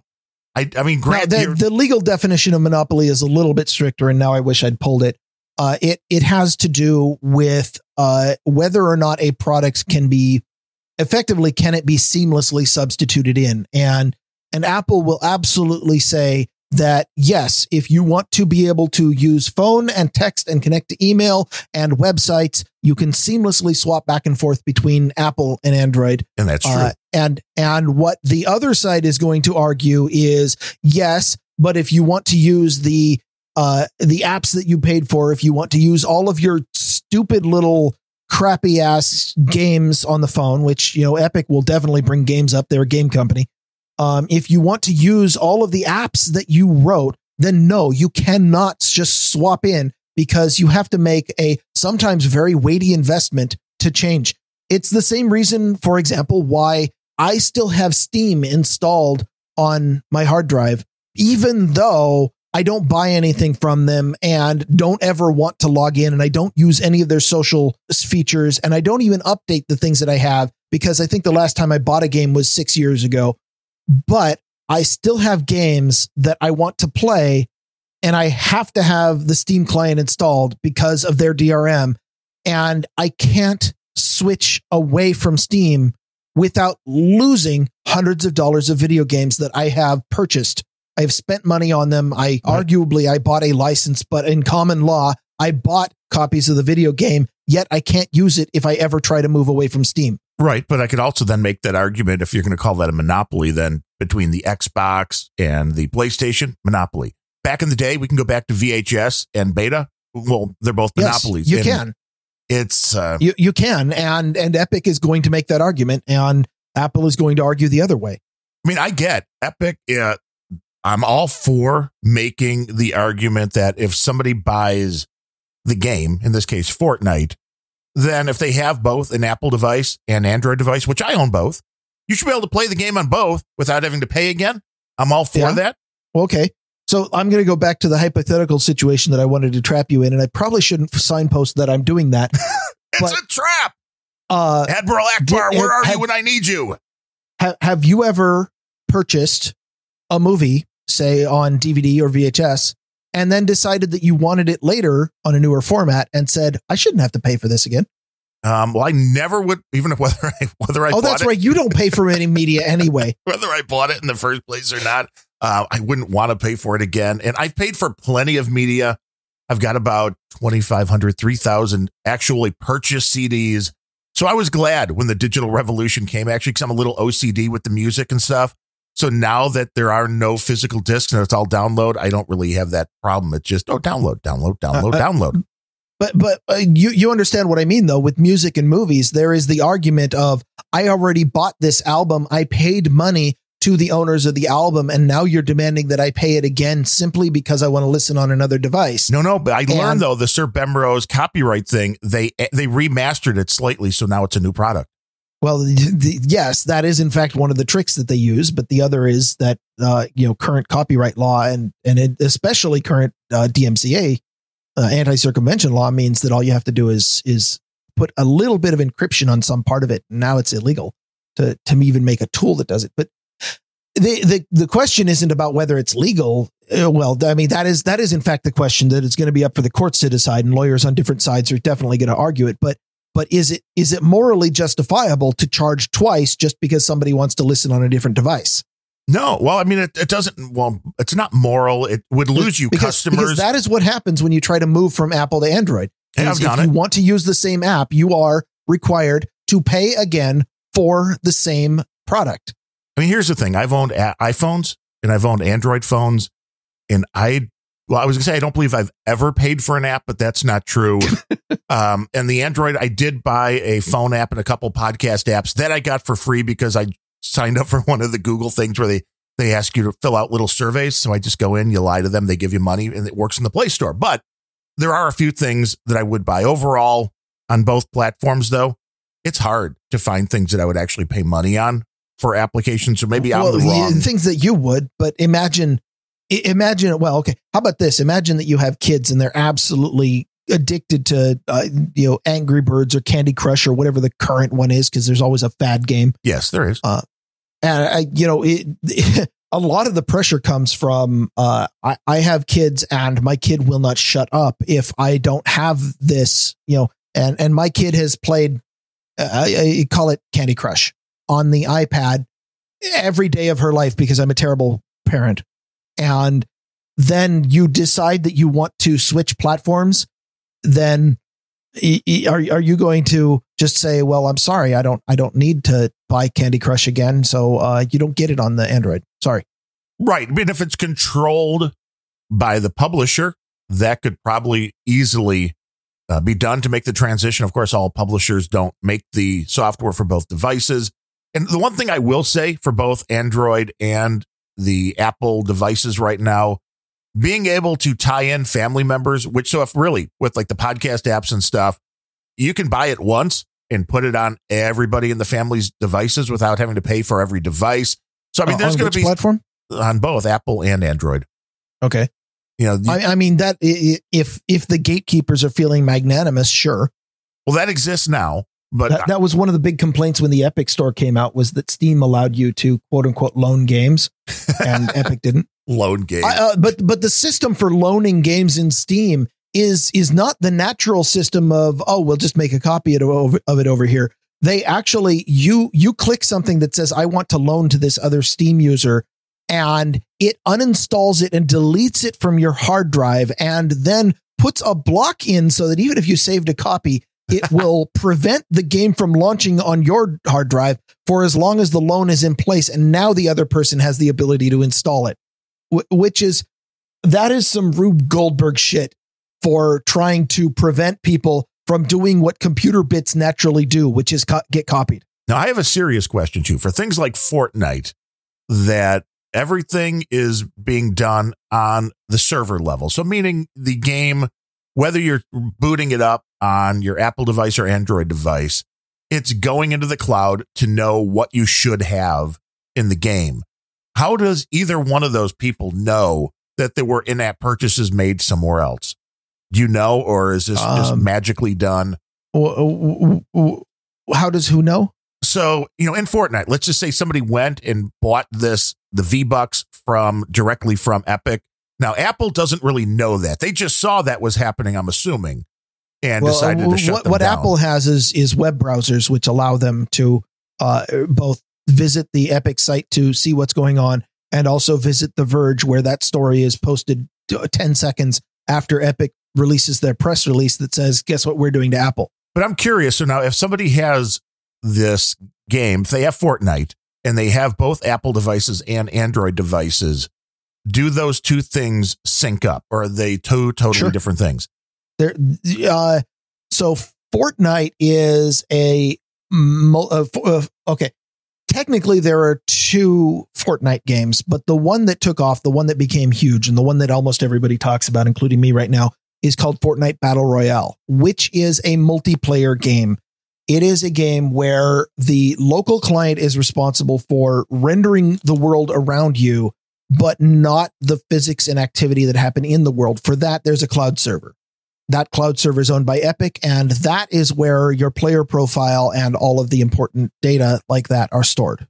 So if you if you log in, you know, so the the way that these games work is you will log in and you will start the game and the game will say okay here is a data blob that says your character is here and there's a tree in front of you and a truck over on the right and a bullet piercing your left left temple and then the client will take that data and render a tree in front of you and render your your body holding the gun model in front of you and then turn the screen dark red because you got shot.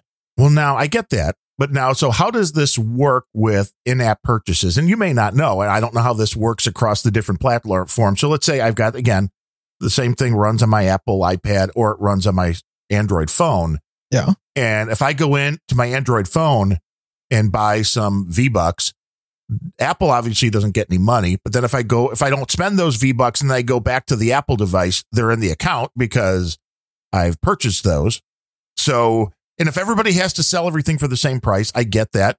But if then So- if there's a third party, Is is the question how does Apple know that they're doing it or how yeah, does kind of is how is this how even policed as far because as uh, in in-app purchases work the same as the website purchases which is that it, well the the Apple API actually the the way that Apple knows is the Apple API uh the API contains and this is this is the real benefit to using the API and using in-app purchases is the API contains uh an encrypted token which represents your account in the iOS system and you will send that token your, your app will send that token to the server and it sends it, will well actually it will query an apple server somewhere says get me uh, a token that is a, a cookie that represents I wanted to spend seven dollars and ninety nine cents at this store. Uh, Apple will go. It will verify that you can spend that.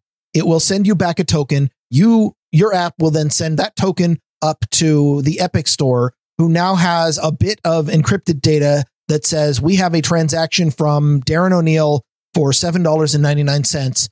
Epic then on the back end can redeem that chunk of data for actual money from Apple. Um, that all makes the fact, sense. The fact that that goes to the Apple server is how Apple knows that there was an in-app purchase.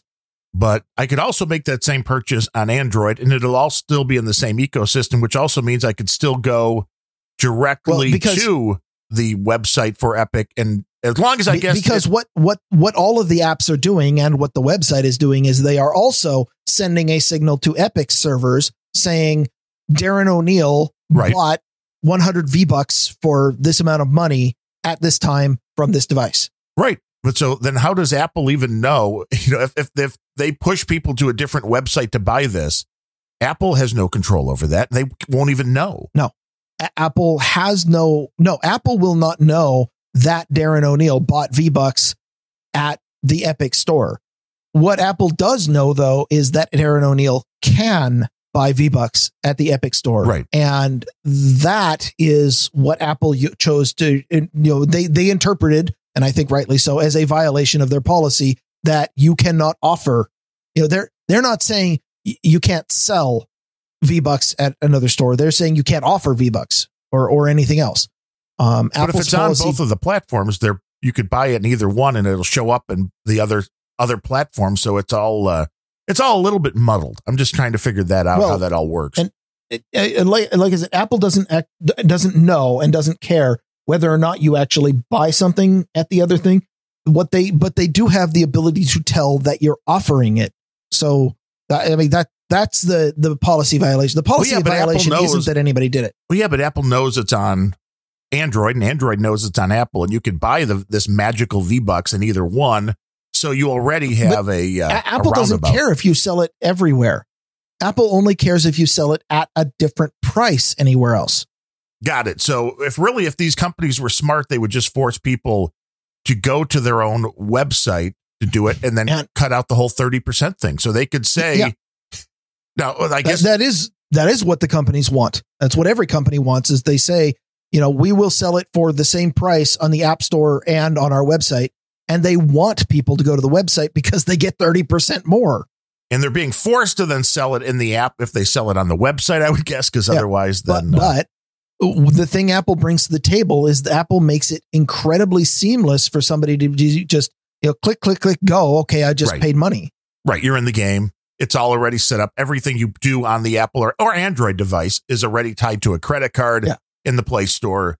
And, I keep uh, saying website because it, the the comparison to Android is a lot less interesting simply because Android by a you could call it convention, you could call it a cartel, also happens to charge exactly the same markup.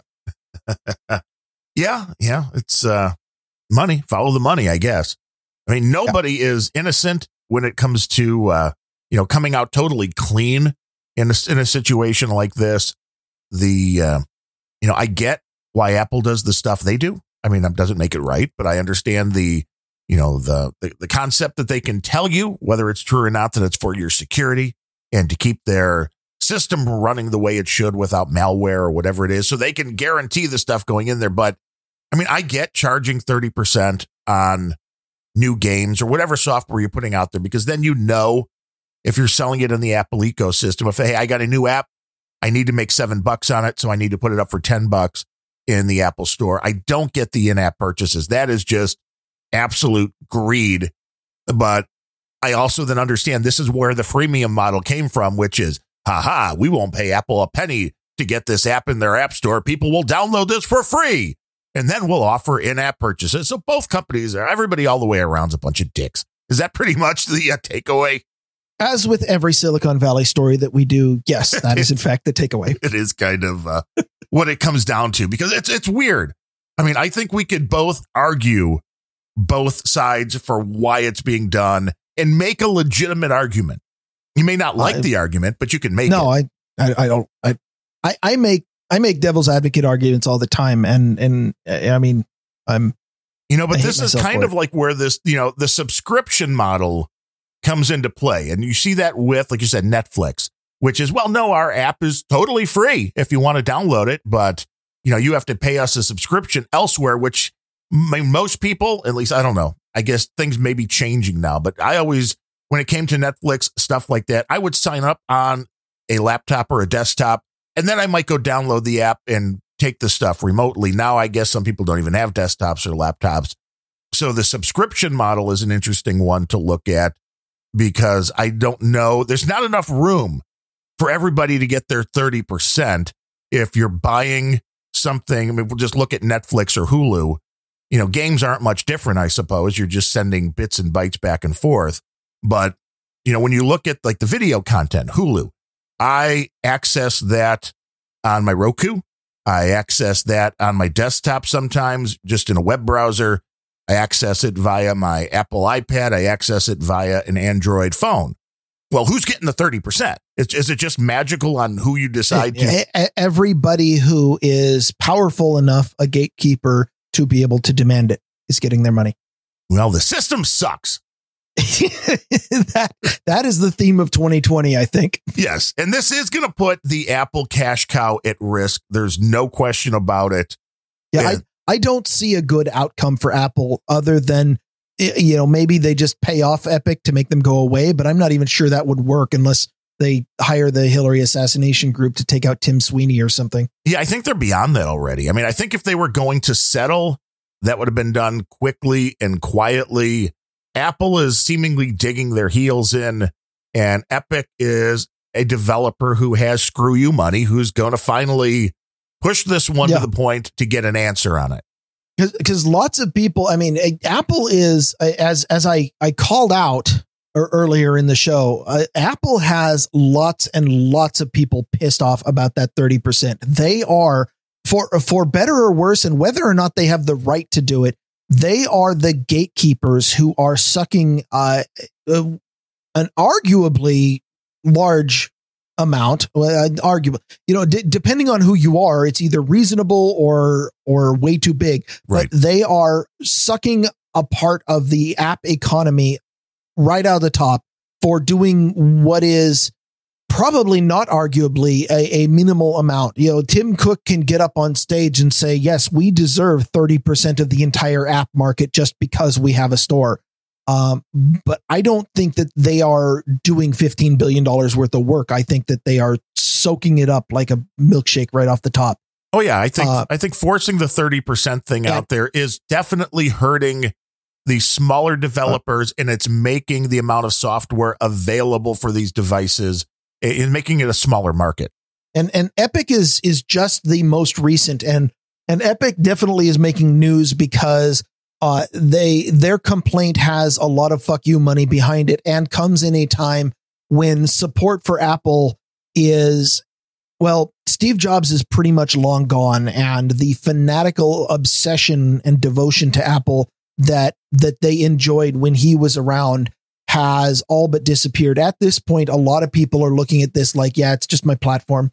Uh, I get that. But a lot of people, I mean, a lot of people still like Apple, and that's that's fine. You can you can like them; they make quality products, um, and you don't have to care about their business uh, practices either because you have your head in the sand or because you're you accept it.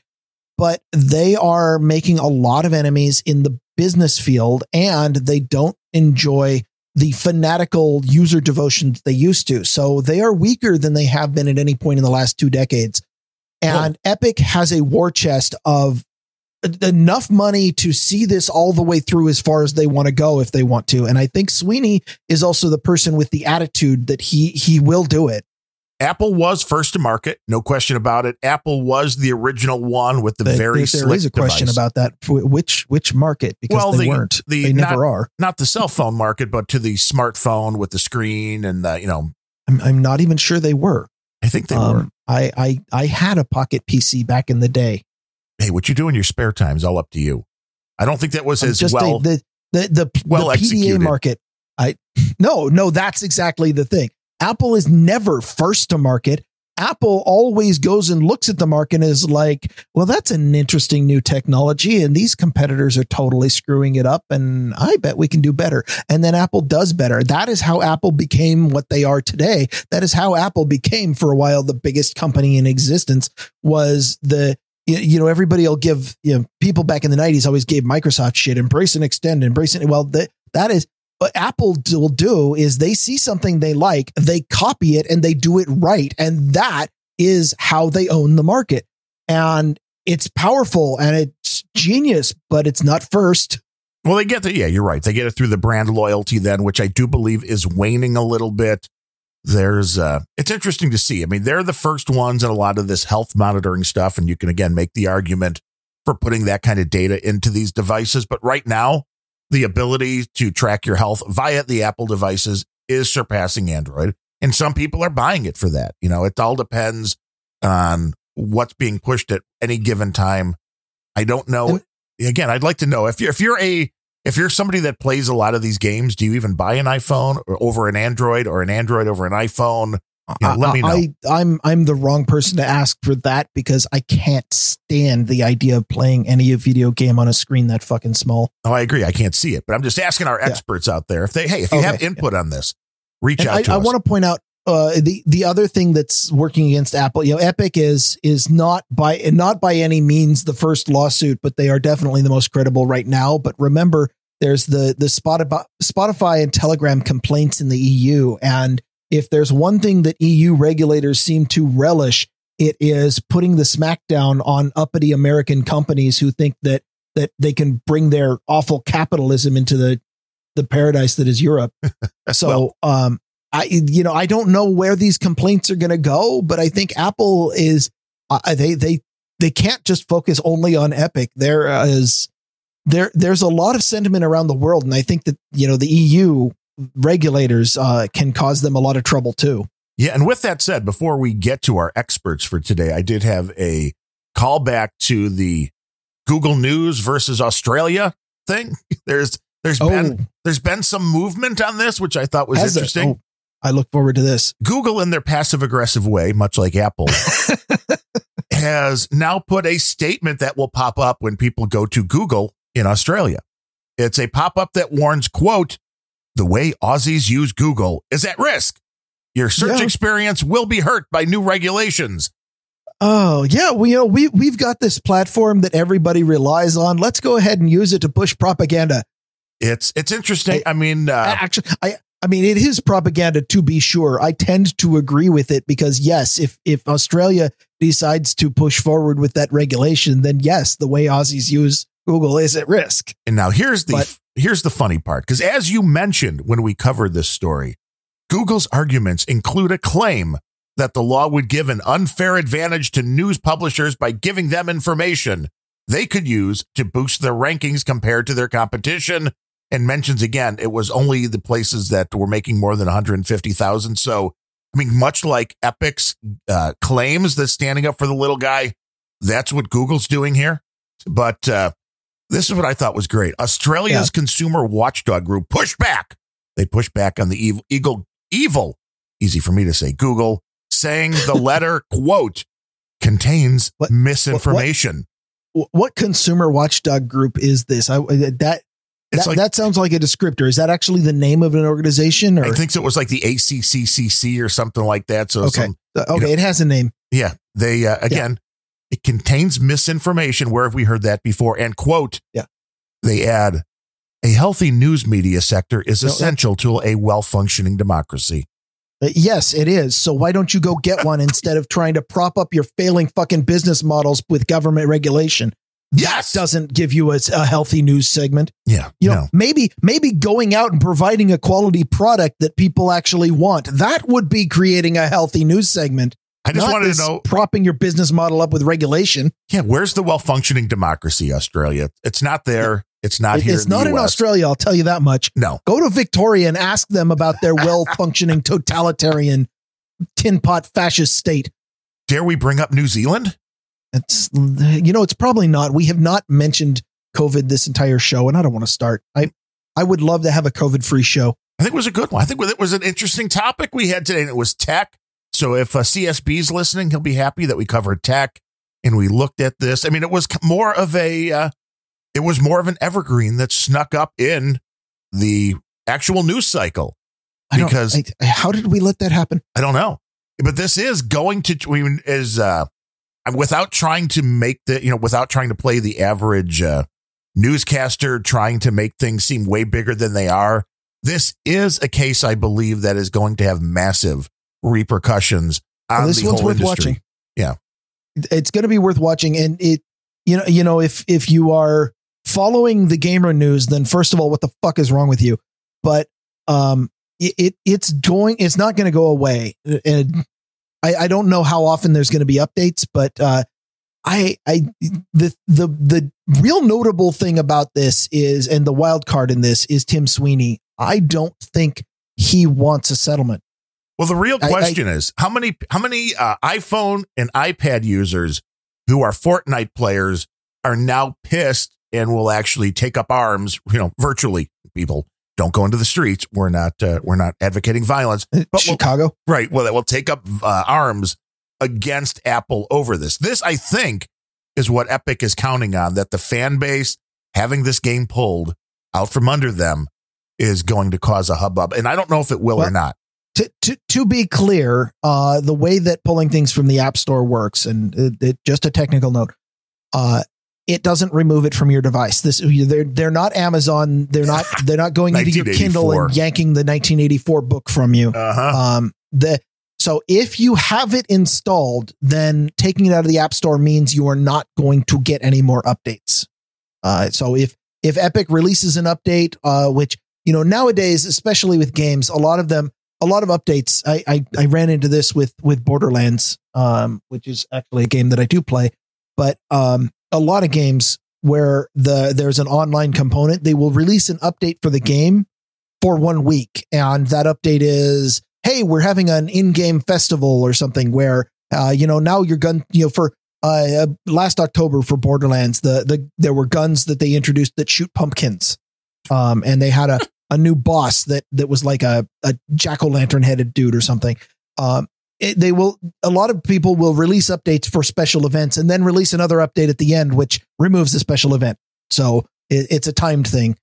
And you won't get that. You, you won't get that. You won't if if there are security updates you won't get those. If there are new but but what you will get is you can still play the game as it is. You can still uh, go you spend your v bucks on uh, a new face for your character or a new uh, you know a balloon skin for your gun or whatever. But that is that is at least going to soften the blow for the people. Because this this entire story everything we've talked about today is one giant silicon valley corporation versus another and they're all having dick measuring contests at the corporate level. And the people who inevitably get screwed whenever two giant corporations start dick measuring are the customers of both corporations and at least you're not getting Fortnite taken away from you, but be aware that this situation could change. And at some point, Epic might release a patch that makes it so that your old version won't work anymore. And then you're screwed. Well, no forget that. If if Epic was legendary since this whole thing was planned out, the minute it was pulled, I would have been like, "Hey, we have a new t- temporary update that'll improve your game immensely. Available for only a week. It's unfortunate that Apple pulled. Yes, uh, Well, re- remember though that that they are not only battling the legal battle, they are also simultaneously battling the public relations battle. And you never want to do anything that will turn the majority of users against you. You always every step you take, you want to turn the majority of users against. th- This is actually how corporations do battle. They they release, uh, you know, the the press release is just as important as the legal filing or more. And you want to make sure that every move you take makes it look like the other guy is the one who screwed you. yeah, yeah, yeah. That's uh, it's hard to do when everybody's screwing everybody, man. It's an orgy of uh, bad stuff going on out there. It is in yeah. It, Silicon Valley is in fact an orgy. And we do have two experts to thank for today's edition of the Grumpy Old Ben's podcast, episode number 87. The first and foremost on a subscription. There's always one of these guys in every crowd. It is Cold Acid, the Woo! the co-host of the Wait. what's his podcast name? uh, Rare Encounter, Rare is- Encounter. Yes. which Cold Acid does with Abel Kirby. and that um, was on anime and uh, Japanese teen romance I'm- fiction or something. I, I'm I'm not really sure about the time that they started talking about their seventh anime series. I kind of zoned out. But I, so, I mean, it's no, like, it's not it's not that bad. They, they they do a lot of interesting stuff, but man, there's I mean I, I can't think of a topic that I care less about than than what is happening in one anime series or another. it's like Japanese Harry Potter. You need to keep up. I do. Yeah. And then they're going to do when did that rule start? God damn it! I heard they were going to start playing board games too, which will be interesting on an audio podcast. I would just hear the sound of dice rolling. I don't know. They'll Uh-huh. figure it out I- though. Yeah. I, no, they I, their their their show is they're only five episodes in right now, but uh their their show is getting better and better. And as soon as Abel Kirby finds himself a real co-host, I think that the show can really take off. I oh, did I say that out loud? Yeah, we'll we'll, we'll edit we that love out you, of the, Cold Acid. Thank you. we'll edit that out of the uh, the final show. And we also have again, I think the most consistent expert, Harry Hamster. Now I don't understand the note. It's in parentheses and it says, "Buddy in Norwich now in Egger for birthday." Now Norwich is a town here in the Chicago suburbs, but I- it- okay, did is that like an autocorrect thing, or did Harry have a stroke while typing that? I don't know. I there's I think he was trying to tell us something. He says Hey, yes, is because he's asking for help? consistent. What by consistent I mean that you are always being mentioned here in the expert segment because you are such a supporter of the grumpy Harry old. Hamster, i- i- are you okay? Yes. Blink once for yes and once for no. Buddy in Norwich now in Egger for birthday. We oh, do we tell somebody happy birthday? Is this uh, in honor of somebody making another trip around the sun? Is this is this? Or did we just maybe have? Is there like terrorists that are now being activated because of this this message that we're reading? Are we are we just being pawns here? Uh, we we might be, and it, if if it comes with a donation, I'm happy to be that pawn. I just want you to know. Just note for all of our experts. Sir Bemrose will bring along nuclear destruction for the low low price of three dollars and ninety nine cents. I mean, seriously, there are people doing it for less right now. So happy birthday to Harry Hamster's buddy, who he doesn't mention except that he's an egger, and we hope he has a happy birthday. Yes. Uh, as long as we're talking about birthdays, I know that she does not listen to my show, uh, and it's probably best that I that it. However, uh, my mom, uh, old lady Bemrose, will be seventy tomorrow, and I want to say happy birthday in advance. She should listen to hear you She rant. should. I hear she can definitely keep up with you from what I've heard. You- You've got the rant from her. Uh, she she is one of the few people in this world who can really make me triggered to the point of being unable to form a coherent sentence. I mean, if it's like, I'm sure I got this also from my mom. My dad's a little quieter. My mom is very much like me talking to you, which is I can call her up and say, Hey, how you doing? And then I can put the phone down and go make breakfast and make some coffee and then come back. She'll still be going. so kind of like kind of like what I do with you on, Yes. on the show. yeah, it is. yeah. It's very much similar to that. So uh, happy birthday, Mama Bemrose. Um, yes. I would I would say You know, you know, congratu- I was going to say congratulations on your two boys, but uh, I don't My, know. my my you know my dad died in in 2016, but my mom she's in a better place. yeah, Hawaii. Although Uh, I don't know if that's is that better now though. I mean, they've got Well, some, I, I mean, they are just as quarantined under an authoritarian dictatorship as the rest of the place, but it's really really sunny and warm there. yeah, that's true. And they have hula girls. And they have the ocean if you can find a beach that isn't closed. Or if you can find a boat, escape. Although I don't know where you're going to. This is very much. Uh, and I, Okay, I like this isn't a COVID show. No, it's not. But I, I just you have to go back to the uh, the series, The Last Ship, and I remember watching that, thinking, "Oh, that seems a little a little far out there." And, and now I think we're kind of there. So hey, art, reality, they they do intersect every now and then. But we'd like to thank everybody, especially in the troll room, that hangs out with us live when we do these shows Monday and Friday, 11 a.m. Central. NoAgendaStream.com. Feel free to join us, troll along, fact check us, whatever you want to do. We appreciate everybody for showing up. We appreciate everybody for listening, supporting the show. If you want to do that, you can go to grumpyoldbens.com, click one of those donate buttons, subscribe, and review all the good stuff to help spread the word about this little uh, little angry podcast we have going here. You have anything else until Friday when I believe Progo will be joining us, Brendan Kidwell. I've got nothing.